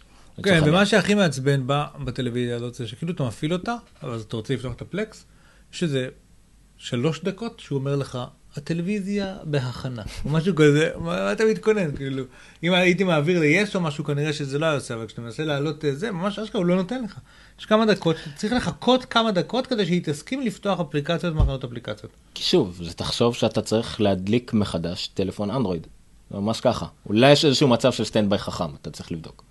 כן, יכול להיות שיש מצב סטנד-ביי חכם. נגיד, אני לא יכול להגדיר לו שייכנס ישר לתוך פלקס. הוא תמיד הולך לחפש ערוצים, ואין לי, כאילו, אתה יודע, אין, כן. אין, אין, אין לי ערוצים, אין לי אינפוטים לטלוויזיה, שום דבר לא מחובר לטלוויזיה, שזה די מגניב אגב. זהו, זה, זה... שום דבר לא מחובר לטלוויזיה חוץ מחשמל. אני יודע שיש טלוויזיות אחרות של אל ג'י ופנסוניק, שאתה כאילו יכול לעשות כמו מסכי בית. אתה קובע, שתראה לי פה את זה בגדול, את יוטיוב פה, טוויטר כאן וזה כאן, ואז אתה בוחר ב... לאיזה מסך לעלות ראשונה. מהחברה הקודמת אתה יודע. כן. זה כאילו הטלוויזיות שלא כמו האוטו שאני רוצה לקנות ולא יכול. לא, לא, גם בטלוויזיות פשוטות יש את זה, אבל הכי מצחיק, שאתה הולך לבית, איזה מיליונר שקנה טלוויזיה כזאת במאה שקל, הדבר שאתה עושה זה מבטל לו את כל הפיצרים. הכל, רק אינפוט אחד וזהו. תשמע, זה קצת כמו שאני אקבל גלקסי אס שש ליד, אדג' אפילו. אני קודם כל אוריד את כל מה שיש עליו. כאילו זה יהיה אותו דבר. עוד משהו קטן על אפל, זה לכל מי שמתלונן שהוא לא מצליח להתחבר לרשתות אחרי שינה, וכל מיני בעיות עם וי-פיי, וכל מיני בעיות גילוי ברשת של מחשבים ברשת בונזור וכדומה. במיוחד כאלה שיש להם איירפורט, לאו דווקא, כאלה שיש להם אפל טיווי וכדומה. אז קרייג הוקנברי, הוא מפתח... שם הוקנברי. כן, שכחתי מאוד כבר, הוא מפתח האמת. קטמת. לא משנה, זה מהחברת פיתוח מאוד גדולה, וואו, אני שכחתי, טוויטריפיק, לא זכר בדיוק את החברת, טוויטריפיק, לא זכר בדיוק. בקיצור, ממש פוסט ארוך, מפורט, טכני, על כל הבעיות של פרוסס שנקרא דיסקאברי די, שאפל הכנסה ביוסמיטי ועושה המון המצורות. בדיוק ראיתי פוסט בפייסבוק, זה מישהי העירה שיש לה בעיות עם חיבור לרשת, שמתי את הלינק הזה, מיד מישהו שהוא מהנדס לשעבר באפל, ישר אמר, נכון, לגמרי כל מה שכתוב שם, ואני יודע את זה מהמון דברים שהם שינו וכדומה, מישהו שם צריך לעוף, כנראה, גם הוא רומז את זה פה, אולי זה משהו שהוא mid-level management, מישהו שעשה פאק הזה, פשוט אין לו את הביצים להתחיל לחזור אחורה ולתקן. אני רוצה לומר, זאת אומרת, זה נכון, אתה מדבר על תוספת ביוסמיטי, נכון? כן, השנייה גילו את זה, אבל ברגע שזה עבר את הבית השנייה, אחד כבר לא מתקן. יופי, אני רוצה להגיד שאני... שש שנים קובע את רשת עם אפל, מוצרים של אפל. תמיד יש למחשבים של אפל הניידים בעיות בלהתעורר משינה ולהתחבר לרשת. זה דורות על דורות של מחשבים. פה מדברים ממש התנגשויות בבונזור, ממש בעיות של זה כאילו... סבבה, זה נראה כומר, עד שכבר הגיעו לגעת באזור הזה, הם חרבנו אותו במקום לתקן אותו? נכון, זה אחת הבעיות הרציניות. הם לקחו משהו שעבד סביר, מיושן, אבל עבד, מבושש אפילו על אפל טוק פחות או יותר, ופשוט בוא נעשה משהו חדש. עשו אותו, התחילו אותו ולעשו עוד. אני חייב לציין, אין לי שום ספק שבגרסה אחת, תוך גרסה אחת, שתיים, עוד פיקסים, תיקונים וזה, יסודר הדבר הזה. אני, אני בטוח, אני, אני בטוח בזה. לא כל כך בטוח. בוא, נגיד, זה כנראה כבר לא יקרה ב-עשר אפס, אולי זה יקרה כבר ב-אחת עשרה. עשר אחת עשרה, איך שלא יקראו למערכת הבאה. כן, אבל זה דאבליו דאבליו די סי שזה עכשיו. כן. כאילו זה, זה, זה, זה לא רחוק. אבל, אבל יאללה, ש... תסדרו את הדבר הזה כבר, זה צריך לעבוד סימלס לחלוטין, זה צריך להיות משהו ש... התכלס, האמת, תראה, באייפונים זה ככה. אני באמת לא מתעסק עם הגדרות רשת אף פעם שם, כלום, כאילו, התחברתי לרשת, הוא נכנס ל-פור ג'י, יוצא לרשת, לווי-פיי, לא אכפת לי, זה תמיד עובד פשוט, כאילו. ובלפטופים שלהם, ולא רק שלהם, לא יודע, בלפטופים שמתעוררים משינה, זה, זה כנראה משהו הרבה יותר צ'אנג'י. הוא ציין את זה, והוא ומרקו, ארמנט, וכולם ציינו את זה. ברגע שאתה מרגיש שכל צורך של בעיה כזאת, הדבר היחידי שיכול לפתור את זה בצורה נורמלית, זה לעשות ריסטארט למחשב, אז אתה כבר לא מק את ה-פי סי, וזה נורא, זה לא, עוד פעם, זה אנשים שהם לא קשים על אפל, לא נוטשים את אפל, פשוט נורא דבעסים. כאילו, תתקנו את זה, תחזבים. נכון. כן. אני לא כועס. ממכם אנחנו מצפים לי יותר. אנחנו לא כועסים, אנחנו מאוחזבים. נכון, זה הרבה יותר כואב להיות מאוחזבים. כן. בזאת תם בערך חלק האפל, פחות או יותר. עכשיו נרוץ על כל שאר הדברים שיש לנו. לא, יש לי המלצה שקשורה לאפל בסוף.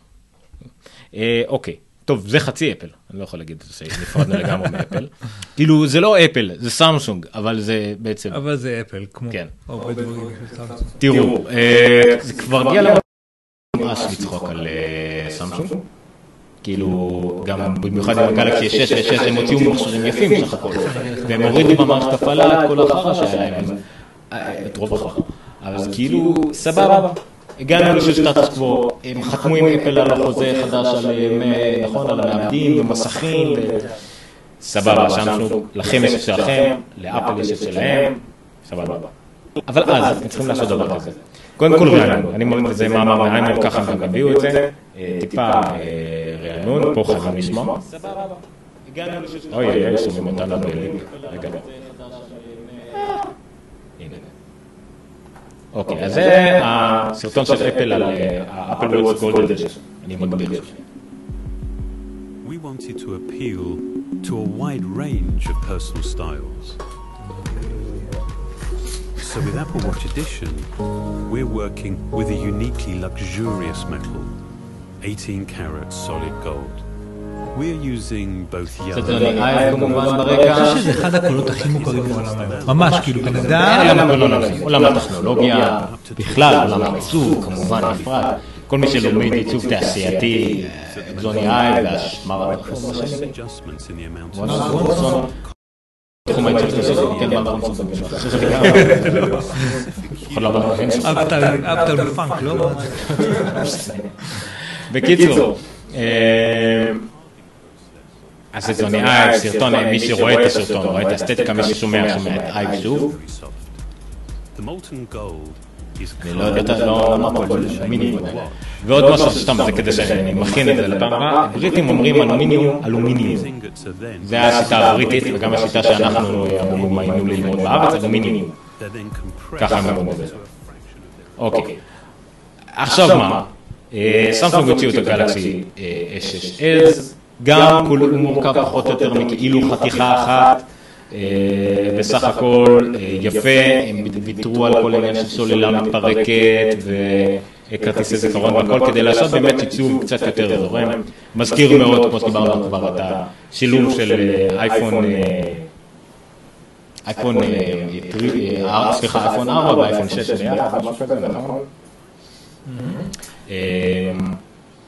אוקיי. אז הם יוצאו גם סרטון תדמיתי שלהם. גם פה אני אפירו. אחרי זה לא נעניין, צריך לעשות אותם ביחד. סנטר. בריטי. זהו. רגע, עוד לא.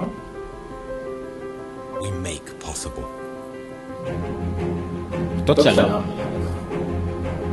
think in curves manipulating the hardest elements bending glass at eight hundred degrees Celsius or a screen shape that looks like the future we sculpt with diamonds carving from blocks of aerospace grade aluminum texturizing with glass הוא לא בריטי, יכול להיות דרום אפריקה, יכול להיות שהוא לא יודע מה, אפילו את המבטאים הם הצליחו לחכות, גם הרבה דברים למה שהם אומרים כאילו זה לגיטימי, אנחנו מה אנחנו שמעצבים עם ילמים, כן, כולם.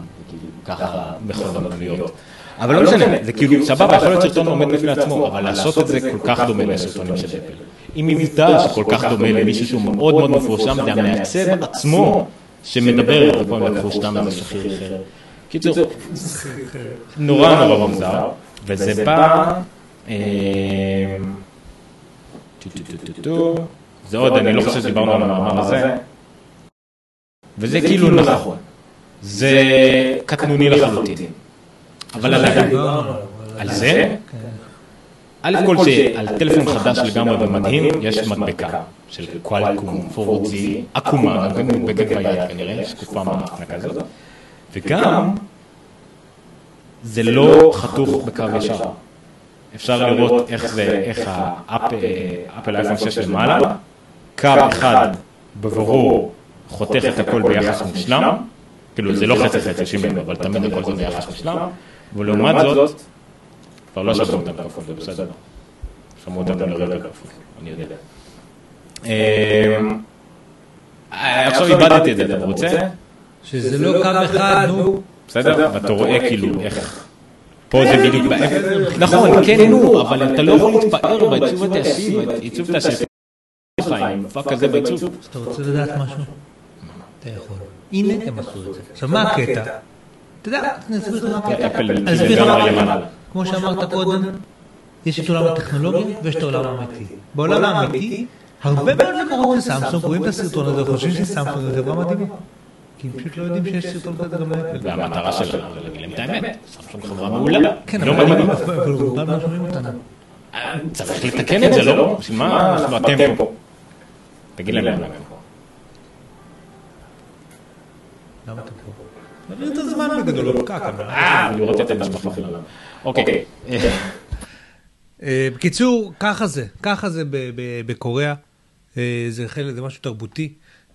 גם יונדאי, יש להם לוגו מאוד דומה להונדה, והמכוניות שלהם נראו בדיוק אותו דבר, וכל מיני כאלה, והם משפרים את הפרוסס לאט לאט לאט, ואז הם כובשים את העולם, גם ב...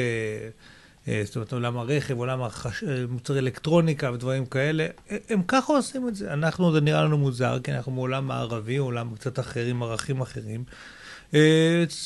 תשמע, גדלתי בניגריה, בצעירותי. סיפרתי לך על זה? לא. אני בטוח שזה לא נכון. בצעירותי, ובניגריה יש, נגיד, התרבות היא כזו שלגנוב, סליחה, לגנוב זה כמו בארץ לשקר. זאת אומרת, נגיד חזרת הביתה, ומצאת ג'יפ עם שרשראות קשורות לסורגים של הבית שלך, תולשת את הסורגים מהקיר. ובן אדם מתחיל לצאת עם הטלוויזיה מהבית, ואתה תופס אותה לחם, אז הוא אומר לך, אה, סליחה, אחי, לא התכוונתי. מחזירים את הכל וזה, וזה נגמר. כאילו, זה, זה, אתה יודע, כמו בארץ לשקר, זה לא בסדר. זה, זה לא בסדר, אבל כאילו, זה לא כזה בגדיל. וזו תרבות אחרת שלנו מאוד קשה להבין אותה, אבל היא אחרת. ואצל קוריאנים להעתיק, זה כאילו, זה לא רק שזה לא לא בסדר. זה חלק מהפרוטוקול, איך עושים דברים. והנה, לפחות הם, הם, הם בחרו הם, משהו טוב להעתיק ממנו. טוב, תראה, אתה, לפני התוכנית אני ראיתי שארז רונן, אני חושב שזה הוא מחורים ברשת, סליחה אם אני טועה לגבי מאיפה בדיוק, כן. מצא ברחוב או משהו כזה, טיצ'ר, שכחתי שלך קוראים לזה, אבל אין גדלתי על הדבר הזה, יותר נכון לי לא היה את זה, לשכנות שלי היה את זה. ואתה טענת שאתה לא מכיר את זה. מכיר, מכיר. עכשיו אתה מבין, אז הוא... עכשיו, פרשם קודם את התמונה, עכשיו שרטון שזה עובד. אין בן אדם רגיל שלי דרך שהצליל הזה לא אומר משהו. ואם צופית, למשל, וואד, ידעת, יוקו על מה לדבר. אני רוצה לומר לך שאם אתה עושה את העיניים רגע ומדמיין, זה נשמע כמו חדר מיון. לא חדר מיון, חדר אשפוז, שכולם מדמים שם, ושומעים רק את המכשיר של האק"ג. אפילו לא זוכר מה אתה מולד. אה, כאילו... מחכה לדבר, של סוף רגע. זה גדולה, הכי גדול.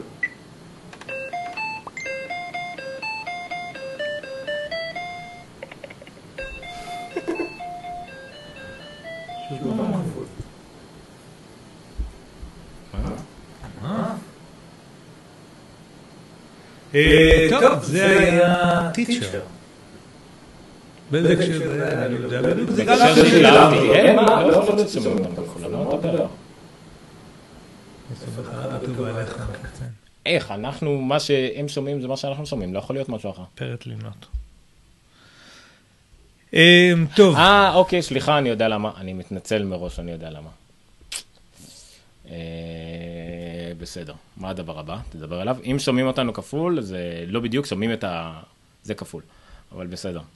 אני אפתור את זה. טוב, בגרסה האחרונה, שמונה שלוש לדעתי, איי או אס שמונה שלוש, אפל פרסמו, לא פרסמו, הוציאו עדכון מאוד מסיבי לכל מה שקשור לאמוג'י, ובין השאר גווני אור וכל מיני דברים כאלה. מייקרוסופט לא יחרו אחריהם להוציא עדכון משלהם, והם הוסיפו משהו שאף אחד אחר לא העז להוסיף.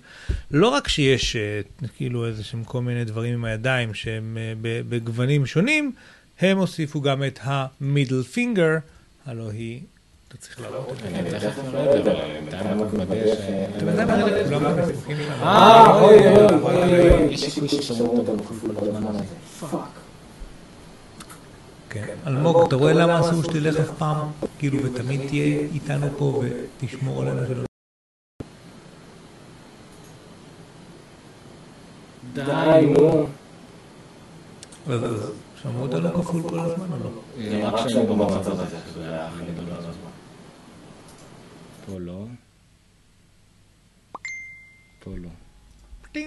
אם מעניין לכם למה, שבגלל שאנחנו משתמשים במצלמה חדשה, לא, עכשיו כבר לא אמרו. בגלל... די, תפטר את זה, די, תפטר. מה? לא נותן לי.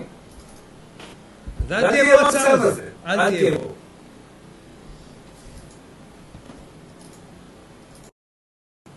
אה, שיט. קטע באמת.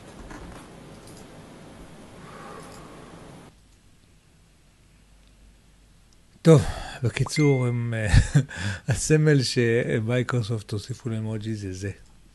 אוקיי? ועכשיו זה זמן נהדר להשתמש בו. סמל, איך, the finger, איך קוראים את זה בעברית? אני לא יודע. אוי, רגע.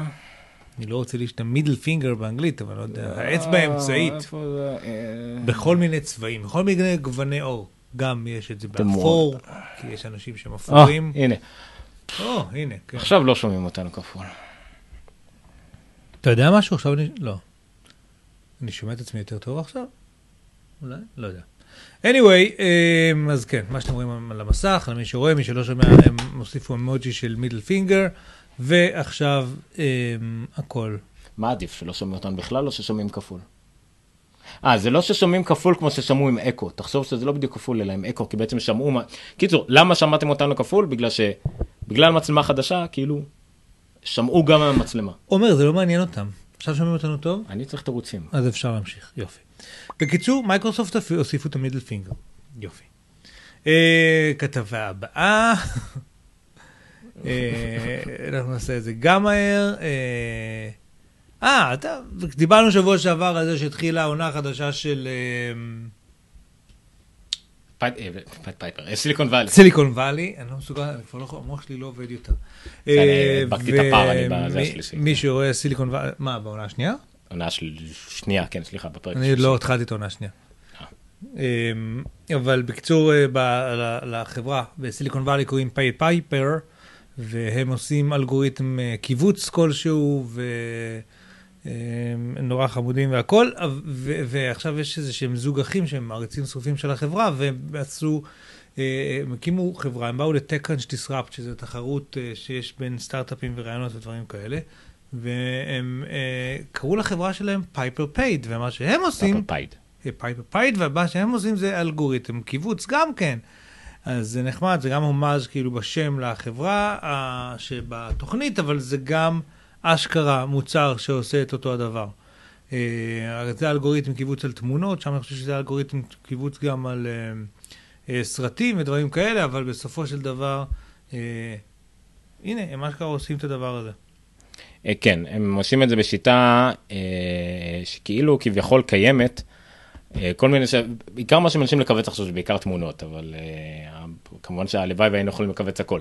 איך שהם עושים את זה, זה נחמד. הם משתמשים שילוב של אלגוריתם זיהוי פנים, זה בעצם מזהים את הפנים ואת בני אדם בצילום, ואת בני אדם עצמם עושים באיכות הכי גבוהה שהם יכולים. את הפרצוף. וכל מה שהוא לא, מורידים את האיכות שלו, שבדרך כלל זה רקע שהוא גם ככה צריך להיות נגיד או פוקוס או כל דבר אחר, כמובן שזה עובד בעיקר כמו שנותנים בו בתמונות על תמונות שיש בהן בני אדם ולא תמונות נוף לצורך העניין, אבל להרבה מהתמונות באינטרנט זה חשוב, ולפעמים אתה יודע זה חוסך לך עשרה קילובייט או מאה קילובייט, אבל זה המון בסדר גודל של האינטרנט. נכון, הם רואים פה קיבוצים של שבעים ואחד אחוז וכאלה דברים. זה בא באותו זמן שהיה כל מיני גם איזו ידיעה ויראלית שהשתובבה, אז תוך שמונה שנים ייגמר המקום בעולם, המקום הדיגיטלי בעולם. ייגמר המקום לאחסון בעולם תוך שמונה שנים. מה, להרדיסקים כאילו? כן. ואם נייצר עוד? לא מספיק. הבנתי, כי אנחנו לא, אנחנו לא, לא נעמוד עומדים. בקצב כאילו. בדיוק. אז בין היתר, בגלל זה תחום האחסון הוא מאוד חם. סיליקון ואלי זה בכלל תוכנית בקטע הזה, לא תוכנית פיקטיבית, היא לא סתם תוכנית כמו ביג בנג תיאורי שכביכול על גיקים, אבל מפספסים הרבה מהתחומים. שם זה דדליין, זאת אומרת שאנחנו לא מתים עליו, הפיקטיב ג'ובס לשעבר, או יהיה צ'קרי שלהם, והמון המון שם זה ממש אינסייד בייסבול, כאילו ממש מהבפנוכו של הבפנוכו, והרבה דברים אמיתיים, וזה נחמד, כי ככה אני לא יודע איך הדברים עובדים פחות או יותר בסיליקון ואלי, אפילו אם זה לא בדיוק ריאליסטי, אבל בסדר. אז זה פייפר פייד, יש פה תמונה מתוך הפרק האחרון של העונה שעברה, תראו את הפרק האחרון של העונה שעברה, דיברנו על זה כבר, זה אחד מהדברים הדיקצורקס היותר טובים שיש, בואו נדבר על אינדיגוגו, זה יפה. אינדיגוגו. לא, אבל זה אינדיגוגו. כי זה אנדי רם. אתה כל כך מתוחכם. אלא, אתה ראית את הסרטון דקה לפני שעלינו על שידור, אז תשביר לנו על זה. האמת? פעם הייתי שוחה, אוקיי? ותמיד הטריד אותי. אתה עדיין אתה שוחה, אתה עדיין שוחה. לא, אני כבר נזמן, אני... ותמיד הטריד אותי שאין משהו שסופר לי לפים, כאילו, את הבריכות, כמו שצריך. אפרנטלי, הבעיה דומה קיימת בעולם הטניס, שאין משהו שסופר ניקוד כמו שצריך, ואז כל הזמן רבים אחד עם השני. בא אנדי רם וכמה חברים, שיקו משהו שנקרא פולס פליי, פולס פליי, שעושה כמה דברים הצמיד הזה, הוא גם מנטר את, התחרו, את הניקוד, את זה שמביאים לו קפות, כל פעם שיש ניקוד, ניקוד, וגם הוא עוקב, אתה יודע, הוא אחר כך בבלוטוס מעביר את זה לאפליקציה, והוא עוקב אחרי התוצאות לאורך זמן, והוא עושה עוד כל מיני דברים כאלה טובים. זה הסרטון. כרגע הפרויקט באינדיגוגו, אני חושב שעברו תשעה ימים והוא כבר ב-חמישים מתוך שבעים או איזה משהו כזה שהם רוצים לגייס.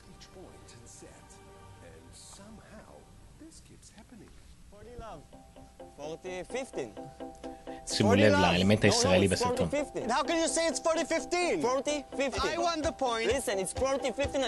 אגב, זה מגרס, אני חושב שזה מגרס ברמת השרון, תמיד מצלמים בו דברים. אלה שעשו את הזאב הרע, אהרון קסלש ונבות פפוסדו, מפחד מהזאב הרע, אחד הסרטים הכי מדוברים הישראלים של השנים האחרונות, הם עשו טריילר לשרט הראשון שלהם שנקרא כלבת, גם באותו מגרס, גם כאילו כביכול שרט אימה, לא זכו בו, סרט שאני הסתתפתי בו זכה, אבל איפה אני ואיפה הם. אבל בסדר. כולם ראו עכשיו שאשתי ביקשה שאני יוציא את הכלבה וזרוק את הזבל כשאני חוזר. קיצור, שרטון מאוד ישראלי.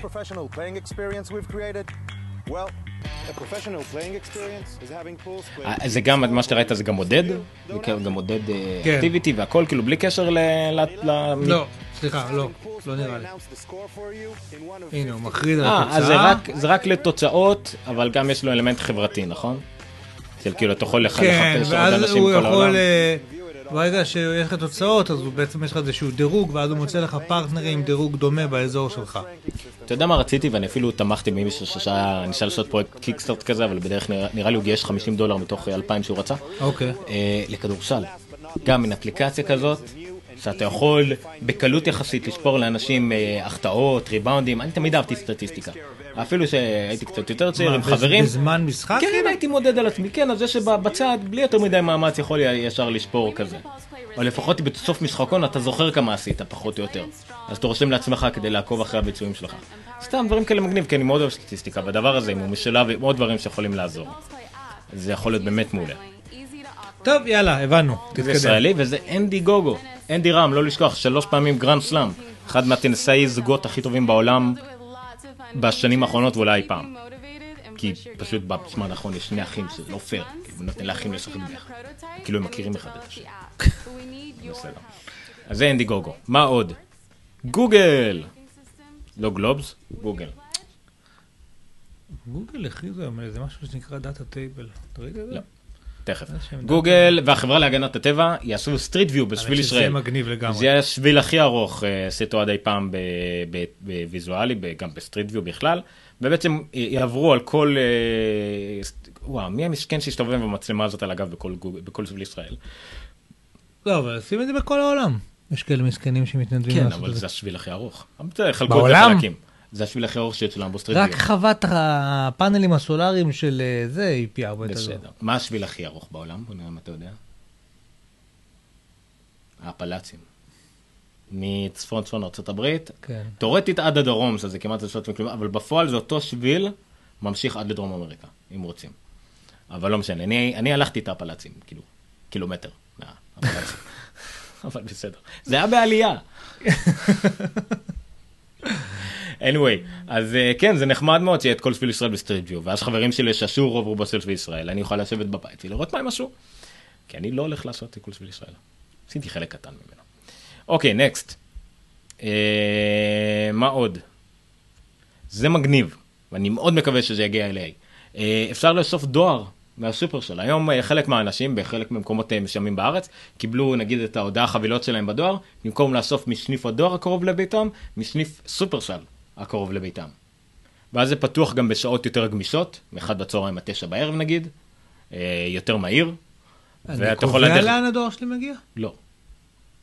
זה הרי איך את קובעים, איך איפה הדואר שלך מגיע? לפי השליף הכי קרוב אליך. אז אם הסופרסל יותר קרוב, או מקביל, אז ישלחו את זה לסופרסל. בטח אפשר איכשהו לצאת מזה. אבל דיברנו על זה שיש את הקופסאות האלה, שאתה יכול לקבוע שמה שיגיע לך חבילות, כי זה יותר אמין. אני עכשיו הלכה לי לאיבוד חבילה בדואר למשל, והתגובה שלהם הייתה פחות או יותר, נו טוב, תגיד לבחור הסיני שזמנתי ממנו שלא הגיע. האמת צודקים, בסדר, זה מה שאני אעשה, אבל עדיין, זו חבילה שהיה לי את הפתק ולא מוצאים, בגלל כל הבלגן, כי זה סניף קטן, זקיין ובלגן. אז אם אני אוכל לאסוף בשופרסל, זה מגניב. סניף קטן, זקיין ובלגן. כן. אז נראה לי מגניב מאוד לאסוף בשופרסל. יום שישי, שתיים וחצי. כן. יום חול עד תשע בערב, זה מאוד מגניב, והלוואי שזה הגיע, זה מאוד מאוד נחמד. רגע, אני לא מבין, סליחה, אני חייב להתעכב. אתה בשוק פשוט מהקדמה. כאילו, מישהו שלח לי דואר, דואר חבילות. דואר חבילות. ואז פשוט יגידו לי, לך תאסוף את זה משהו. אתה מקבל סניף. אתה שם את הלב על הסניף שלך, על הפתק שאתה מקבל, כתוב לאיזה סניף לגשת, ואתה מתעלם מזה, כי כבר ארבעים ושתיים... מה, אני הולך לקופה הראשית? אני הולך לילנה בקופה תשע, אולי בעשר, אם הזמנתי יותר מעשרה פריטים, אני יכול לקחת את זה מהקופה מהירה, כאילו? לא, כן, אולי יש איזשהו מבצע, אני יודע מה, הם בטח בתגובות, יש כל מיני דברים, יש זזים. תכלס, תראה, יש לי סניף שופרסל מתחת לבית. הנה, ניתן לאסוף את הדואר רק אם שילמת על מאה שקלים על מוצרים שאינם במבצע. שאינם החבילה שהזמנת. צריך כרטיס חבר מועדון כדי לאסוף את הדואר? אולי אתה מקבל הטבה על זה. אני השבוע, אני קניתי ב-שמונה מאות שקל בקופה מהירה, בקופה עצמית, כזה נוח. זה ממש מגניב. אבל מה? אני אפחד מהקופות העצמיות. נבחרנו מדגמית לבדיקת הקנייה. זאת אומרת שהגיעה אלינו האחראית כאילו, וכאילו רנדומלית אמרו לה תבחרי, כאילו הקופה אומרת תבחרי עשרים מוצרים, מעבירה עשרים מוצרים שיש בשקיות, סבבה נקס. פשוט כאילו אתה מרגיש כמו איזה מין פושע. אתה משכים לזה מראש, כמובן, זה לגיטימי ובסדר, אבל עדיין מצחיק נורא שמתגמית בחרנו לבדוק לך את השקיות. אבל בסדר. אוקיי, ידיעה אחרונה, נכון? אחרונה? כן. סטורדות, אתה זוכר את סטורדות. אנחנו התחלנו בשוללות, משמים בשוללות. נכון. דרך אגב, זה לגמרי, לגמרי משלים. כי, טוב, דבר על זה ותכף נגיע להשלכות של זה. סטורדות, לפני שנה כמעט, שמענו עליהם שהם המציאו טכנולוגיה שמאפשרת להטעין טלפון סלולרי בחצי דקה. דיברנו על זה גם כמה פעמים, כחלק מהדרכים לפתור בעיות סוללה של מכשירים, א' כל זה להגדיל את הסוללה, מה שנקרא, ב' שיהיה יותר נוח להטעין אותה, שזו הטענה אלחוטית, אבל ג' שזה כנראה הפתרון הכי קרוב, זה הטענה יותר מהירה. סמסונג וכל מיני חברות הכניסו את זה גם לתוך המכשירים שלהם פחות או יותר, אבל סטורדות טוענים עם טכנולוגיה מונפצת שנקראת ננודוטס, אחלה משחק לאייפון דרך אגב. נכון. מאפשרת להטעין מכשירים בצורה הרבה יותר מהירה על ידי, לא זוכר בדיוק, זה כאילו הלכה חשמלית מאוד חזקה, אבל לא, בלי לפגוע במוצר. היה אפשר להטעין סלולרי בשתי דקות, בחצי דקה. עכשיו הם טוענים שהם יכולים להטעין סוללה של רכב חשמלי, שכל זה שהם אומרים רכב חשמלי, זה לא באמת משנה. מדברים כאילו על גודל טעים. כן מדברים על זה שטסלה היום, אתה מתאים אותה בחמש דקות לשמונה קילומטר נסיעה, והם כן מדברים על להתאים בחמש דקות כנראה טסלה, כי זה משווים. נכון, אבל שוב, זה כאילו, זה, זה השוואה לצורך הדגמה, זה לא משנה באמת מה אתה מתאים, זה תלוי בגודל השוללה, זה הכל. אז זה מאוד נחמד, הם עדיין רחוקים מאוד מבפועל, הם טוענים שזה בין שנתיים, שלוש, ארבע, תלוי אה, כמות הכסף שיתנו להם, כרגע הם יושבים על לא מעט, על חמישים ושמונה מיליון דולר. אה... לא, זהו, זה מה שרציתי לומר, כאילו, זה, מצד אחד, הם לא, כאילו, לא ראיתי מוצר, ראינו איזושהי סרטון מאיזו מעבדה, שהם הראו בפעם הקודמת, ומאז לא ראיתי מוצר. לא ראיתי טלפון שניתן בחמש דקות או בשלושים שניות, כמו שהם טענו אז. בצד שני, הם גייסו עד היום חמישים ושמונה מיליון דולר, זה ים כסף, וכנראה שיש משהו אמיתי מאחורי הדבר הזה. זה מין סוג התחומים שגם קל להשקיע בהם. כי גם אם לא הגיעו לשתי דקות, הם הגיעו לעשר דקות, זה לא משנה. וגם כמות הפטנטים שהם בטח חושבים עליהם, היא גם עצומה. זה תחום שקל כן. להשקיע בו כביכול. לא, בסדר, אבל חמישים ושמונה... אה, משהו הדמיה של טסלה, ספציפית. כן. חמישים ושמונה מיליון, הנה, טוב, מדברים על טסלה, שבעת אלפים תאים בחמש דקות. העניין בטעינה סופר מהירה, שבאיזשהו מקום אה, היא מהפך... היא מקבילה לטכנולוגיה של סוללות שמספיקות להמון זמן, מפרקטית. זאת אומרת, אם בטלפון שלי היום, הסוללה מספיקה, אני לא יודע, לשעתיים, בסדר? אבל הנחתי אותו עשר שניות על איזה משטח, והמשכתי, והוא התמלא לגמרי, מבחינתי, זה שווה ערך לזה שהסוללה מספיקה לאינסוף זמן, כי, כי זה כמעט effortless, effortless להתאים את זה. הבעייתיות בדרך כלל היא נובעת מזה שדברים, גם הסוללה שלהם לא, לא, מספיקה למעט זמן, וגם לוקח הרבה זמן להתאים אותם, ואז יש ממש שעות, כל זמן המתנה הוא זמן שאני מנוטרל מהמכשיר. אבל ברגע שההתנה היא סופר מהירה, ברגע שעצרת טסלה בתחנת דלק וחמש דקות אחר כך אתה יכול לנסוע עוד ארבע מאות קילומטר, זה, זה, זה פשוט, שוב, זה, זה אופציה אחרת למהפכה בעולם הזה שאנחנו מחכים לה, בעולם הסוללות. או התנה סופר מהירה, או סוללות שמספיקות להמון המון זמן. אחד מהשניים צריכים לקרות, מה שיבוא קודם, או אם הם יבואו ביחד, מה טוב, זה יהיה מהפכה. בהחלט. המלצות? אין לי כוח לדבר על ההמלצה שלי, נדבר עליה שבוע הבא. אבל בוא תדבר אתה על מה שאתה רצית. אני חושב שדיברתי בעבר על הספר הזה, קוראים לו Creativity Incorporated, כתב אותו אד קטמל, שהוא המנכ"ל של פיקסאר. אני חושב שדיברתי בשבוע שעבר על Becoming Steve Jobs, נכון? ודיברתי על זה שכשסטיב ג'ובס הגיע לפיקסאר, קנה את פיקסאר, אד קטמל וג'ון לאסטר עשו לו בית ספר לניהול, ועוד יותר מזה בית ספר לניהול של אנשים יצירתיים ושל סביבה יצירתית ושל מוצרים יצירתיים, שזה כל כך לא טריוויאלי ולא קל. הספר הזה הוא אחד בספרי הניהול הכי טובים שקראתי בתקופה האחרונה, או אי פעם בחיים שלי, אם לא ממש הטוב שבהם. זיו קיטרו עשה לנו טובה, ועד שאתם מתחילים לקרוא את הספר הזה, הוא שם פה לינקים לשני סרטונים של אד קטמל, שמדברים ככה על האוטליין של הרעיונות שלו ושל החוויות שלו, ושל מה שקרה שם. אגב, אד קטמל וג'ון לאסטר, באיזשהו שלב, כחלק מהעסקאות שהיו בין פיקסאר לדיסני ואפל וסטיב וכאלה, קיבל פיקסאר, פחות או יותר תפקיד מנכ"ל, או הוא מוביל גם את דיסני. חטיבת האנימציה של דיסני. חטיבת האנימציה של דיסני, ומאז שהוא נכנס, קרו שם בדיסני דברים שפשוט לא קרו שם המון שנים. ולמה שהם מעפילים על פיקסאר? הסרטים האחרונים יותר מצליחים. מה זה, פרוזן, וביג הירו סיקס. נכון. היה עוד אחד. היה עוד אחד שאני לא זוכר אותו. לעומת היחסית, ההצלחות קצת פחותות יותר של פיקסאר, מאוד שהשרת הבא אמור אולי לשלב את אותו. ובספר הזה בין השאר הם מדברים על הכניסה שלהם לדיסני, ועל מה זה עשה בדיסני, וההרצאות האלה הן נהדרות, והספר הזה הוא פשוט חובה. אני ממליץ בחום, אבל אם אתם, שוב פעם, אין לכם זמן כרגע לקרוא את הספר, בואו תקדישו שעה וחצי, תראו את ההרצאות האלה, וזה ייתן לכם... שעתיים ועשרים, אבל בסדר. למה אתה מגלה? הם היו נכנסים לזה, והם לא היו שמים לב שהזמן טס, כי הם היו נהנים, ואז הם היו עושים. זה דרך אגב באתר של זיו קיטרו, זיו קיטרו דוט קום, אתם יכולים לדעת עוד עליו, על הספרים, על המשחקים ועליו, וגם על פוסטים מדי פעם שמפרסם, מעניינים. זהו לשבוע. אחרי אה, מבחר אה, נוסף של אה, תקלות טכניות ופדיחות שאנחנו מביאים לכם. עוד פרק נפלא, אה, קורה, אין מה לעשות.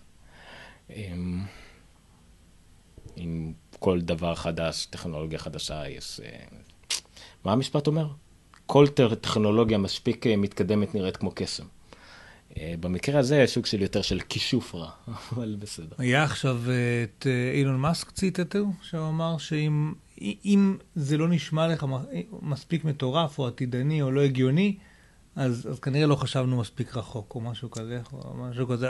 גם אם לא, יותר... מישהו צריך להגיד את זה. זהו, שוב, אנחנו חוזרים להתחלה של התוכנית, על, פחות או יותר חוזר ל, ל, לדברים האלה שלה. אה, אתה יודע מה? אני אסיים בעוד ב, בסיפור 아, הנחמד על 아, אילון מאסק, okay. ועל טסלה. אה, השבוע אה, בטוויט התארח ג'ון קלקניס, ג'ון קלקניס, כן? לא זוכר את השם הפרטי שלו. הוא ויסי והוא עשיר והוא... והוא שר, איש שווה, איש מעניין ושווה. בין השאר הוא בחבר'ה של אילון מאסק, שחקים קלאפים וזה, וגם בבעלה של שריל סנדברג, שמת אה, השבוע, אה, סיפור מאוד מאוד עצוב.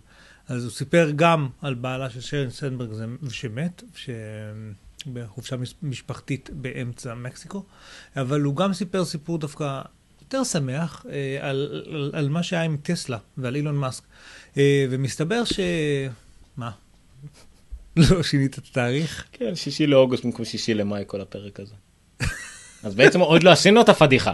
אנחנו יכולים עוד לתקן את זה. נכון.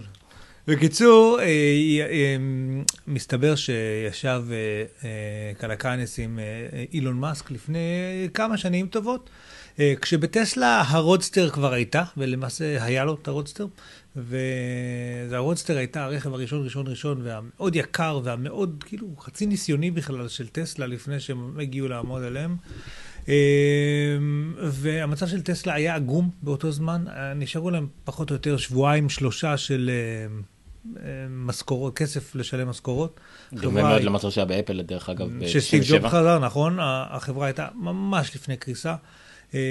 אילון מאסק שלקח את כל מאתיים מיליון דולר שלו של פייפל ושם חצי, חלק מהם על טסלה וחלק מהם על ספייסאקס, במקביל לזה שטסלה הייתה שבועיים שלושה מסגירה, לספייסאקס נכשל, הניסוי השני נכשל, התפוצץ טיל באוויר, הטיל השני מתוך שניים בינתיים באוויר, וקלקניס שואל את אילון מאסק, כאילו מה, מה קורה אם השלישי מתפוצץ? אז אילון מאסק אומר לה, אז כנראה שגם ספייסאקס הולכת, ואז הוא אומר לו, טוב, ספר לי בכל זאת אולי משהו טוב שקורה לך.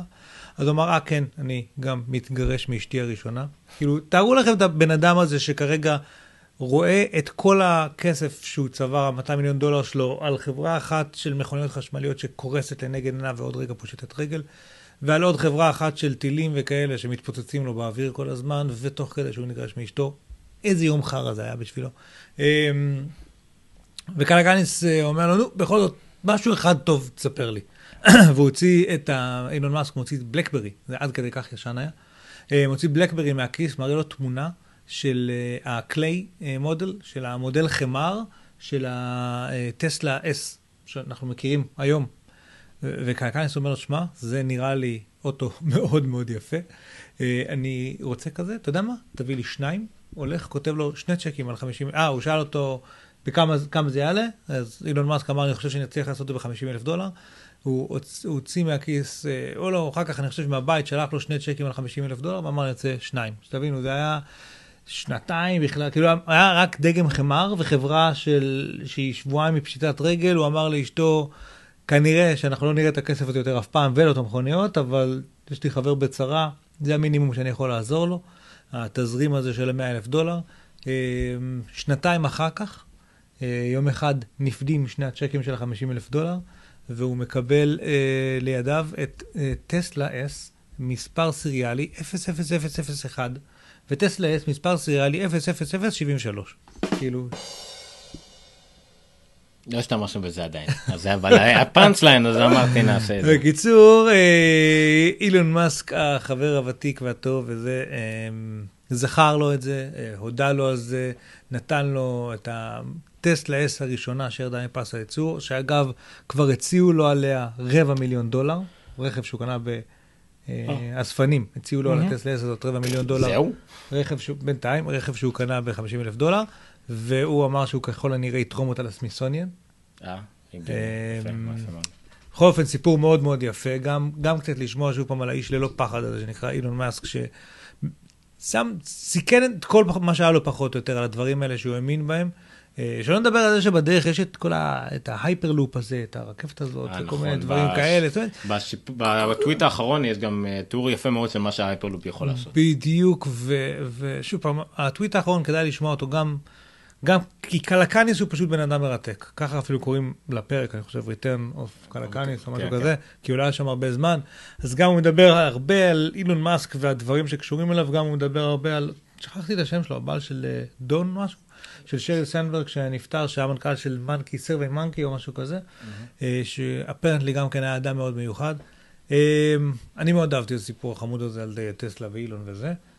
גם באמת כיף, כיף, כיף, כיף. לא יודע, אני מת לביוגרפיה טובה על אילון מאסק, כי כל דבר שאני שומע עליו הוא מרתק.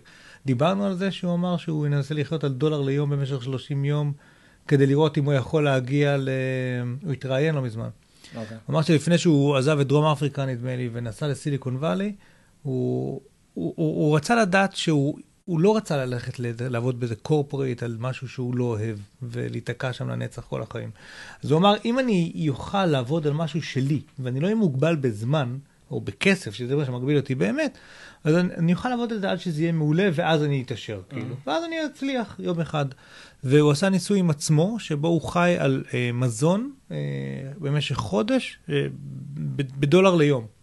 אוקיי? כאילו, דולר ליום. אם הוא אומר, אם אני מצליח דולר ליום אוכל במשך חודש, אני יודע שאני יכול עכשיו לטוס לסיליקון ואלי, ולשרוד תקופה מאוד מאוד ארוכה על המשאבים שיש לי, או על הכנסה ממש מינימלית, ולעבוד על הדברים שלי בשקט, בלי שום לחצים מבחוץ, כאילו. זה אפשרי. והוא עשה את זה. עשיתי את זה בניו יורק. סבבה, כן, והוא עשה את זה. וברגע שהוא הבין, כאילו, ש... שהוא יכול לעשות את זה, הסיר לו את כל החסרים שלי יש היום, נגיד, של רגע, אבל אני צריך להביא משכורת, ואוכל לילדים, ומשכנתה, ודברים כאלה, ובגלל זה אני לא יכול לעשות כל כך הרבה דברים. הוריד לעצמו את כל החסמים האלה, הלך עשה את פייפל. לא, פייפל, בדיוק רציתי לשאול אותך, להזכיר לאנשים מאיפה הכסף. בעיקר בפייפל, ועוד פרויקט אחר כך. לא, היה משהו לפני פייפל גם, האמת. אבל פייפל היה מאתיים מיליון דולר, שאחר כך הלכו לספייסיקס וטסלה. איש מרתק. בואו נסגור זריף. אוקיי, זה היה נונקאסט, תשעים ושש. כן, התלהבת, אתה שומע. תשעים ושש, השישי למאי, בניגוד למה שכתוב למטה, אלפיים וחמש עשרה. חפשו גיקסטר בגוגל ותגיעו לכל המקומות שלנו. אם אתם ממש רוצים למשהו ספציפית, אז גיקסטר דוט קו דוט איי אל סלש יוטיוב. פייסבוק, אינסטה, אינסטגרם עוד לא עשיתי טלינק, אבל שיהיה כל הדברים האלה שם. בקיצור, צרו איתנו קשר, נונקאסט גיקסטר דוט קו דוט איי אל, סטרודל ניר חורש, סטרודל עומר ניניו, לא לשכוח תוכנית המאה, בדיוק עוד חודש, השמיני לשישי, ותודה רבה. ספרו לחברים שלכם.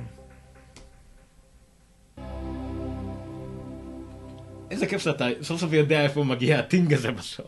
האוזניות האלה, זה טכנולוגיה עילית, יום אחד זה יתפוס, אני אומר לך. וזה הקטע שבו אנחנו מעבירים את הזמן, שאני מוצא איפה מנתקים פה. פה? הפרידות זה הקטע הכי חלש שלנו. כן, לא, לא, אין לי יותר את הלינק של הניתוק, זה כל הקטע.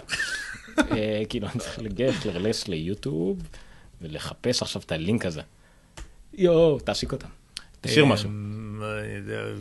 בר כוכבא שמו. זה של החג הזה?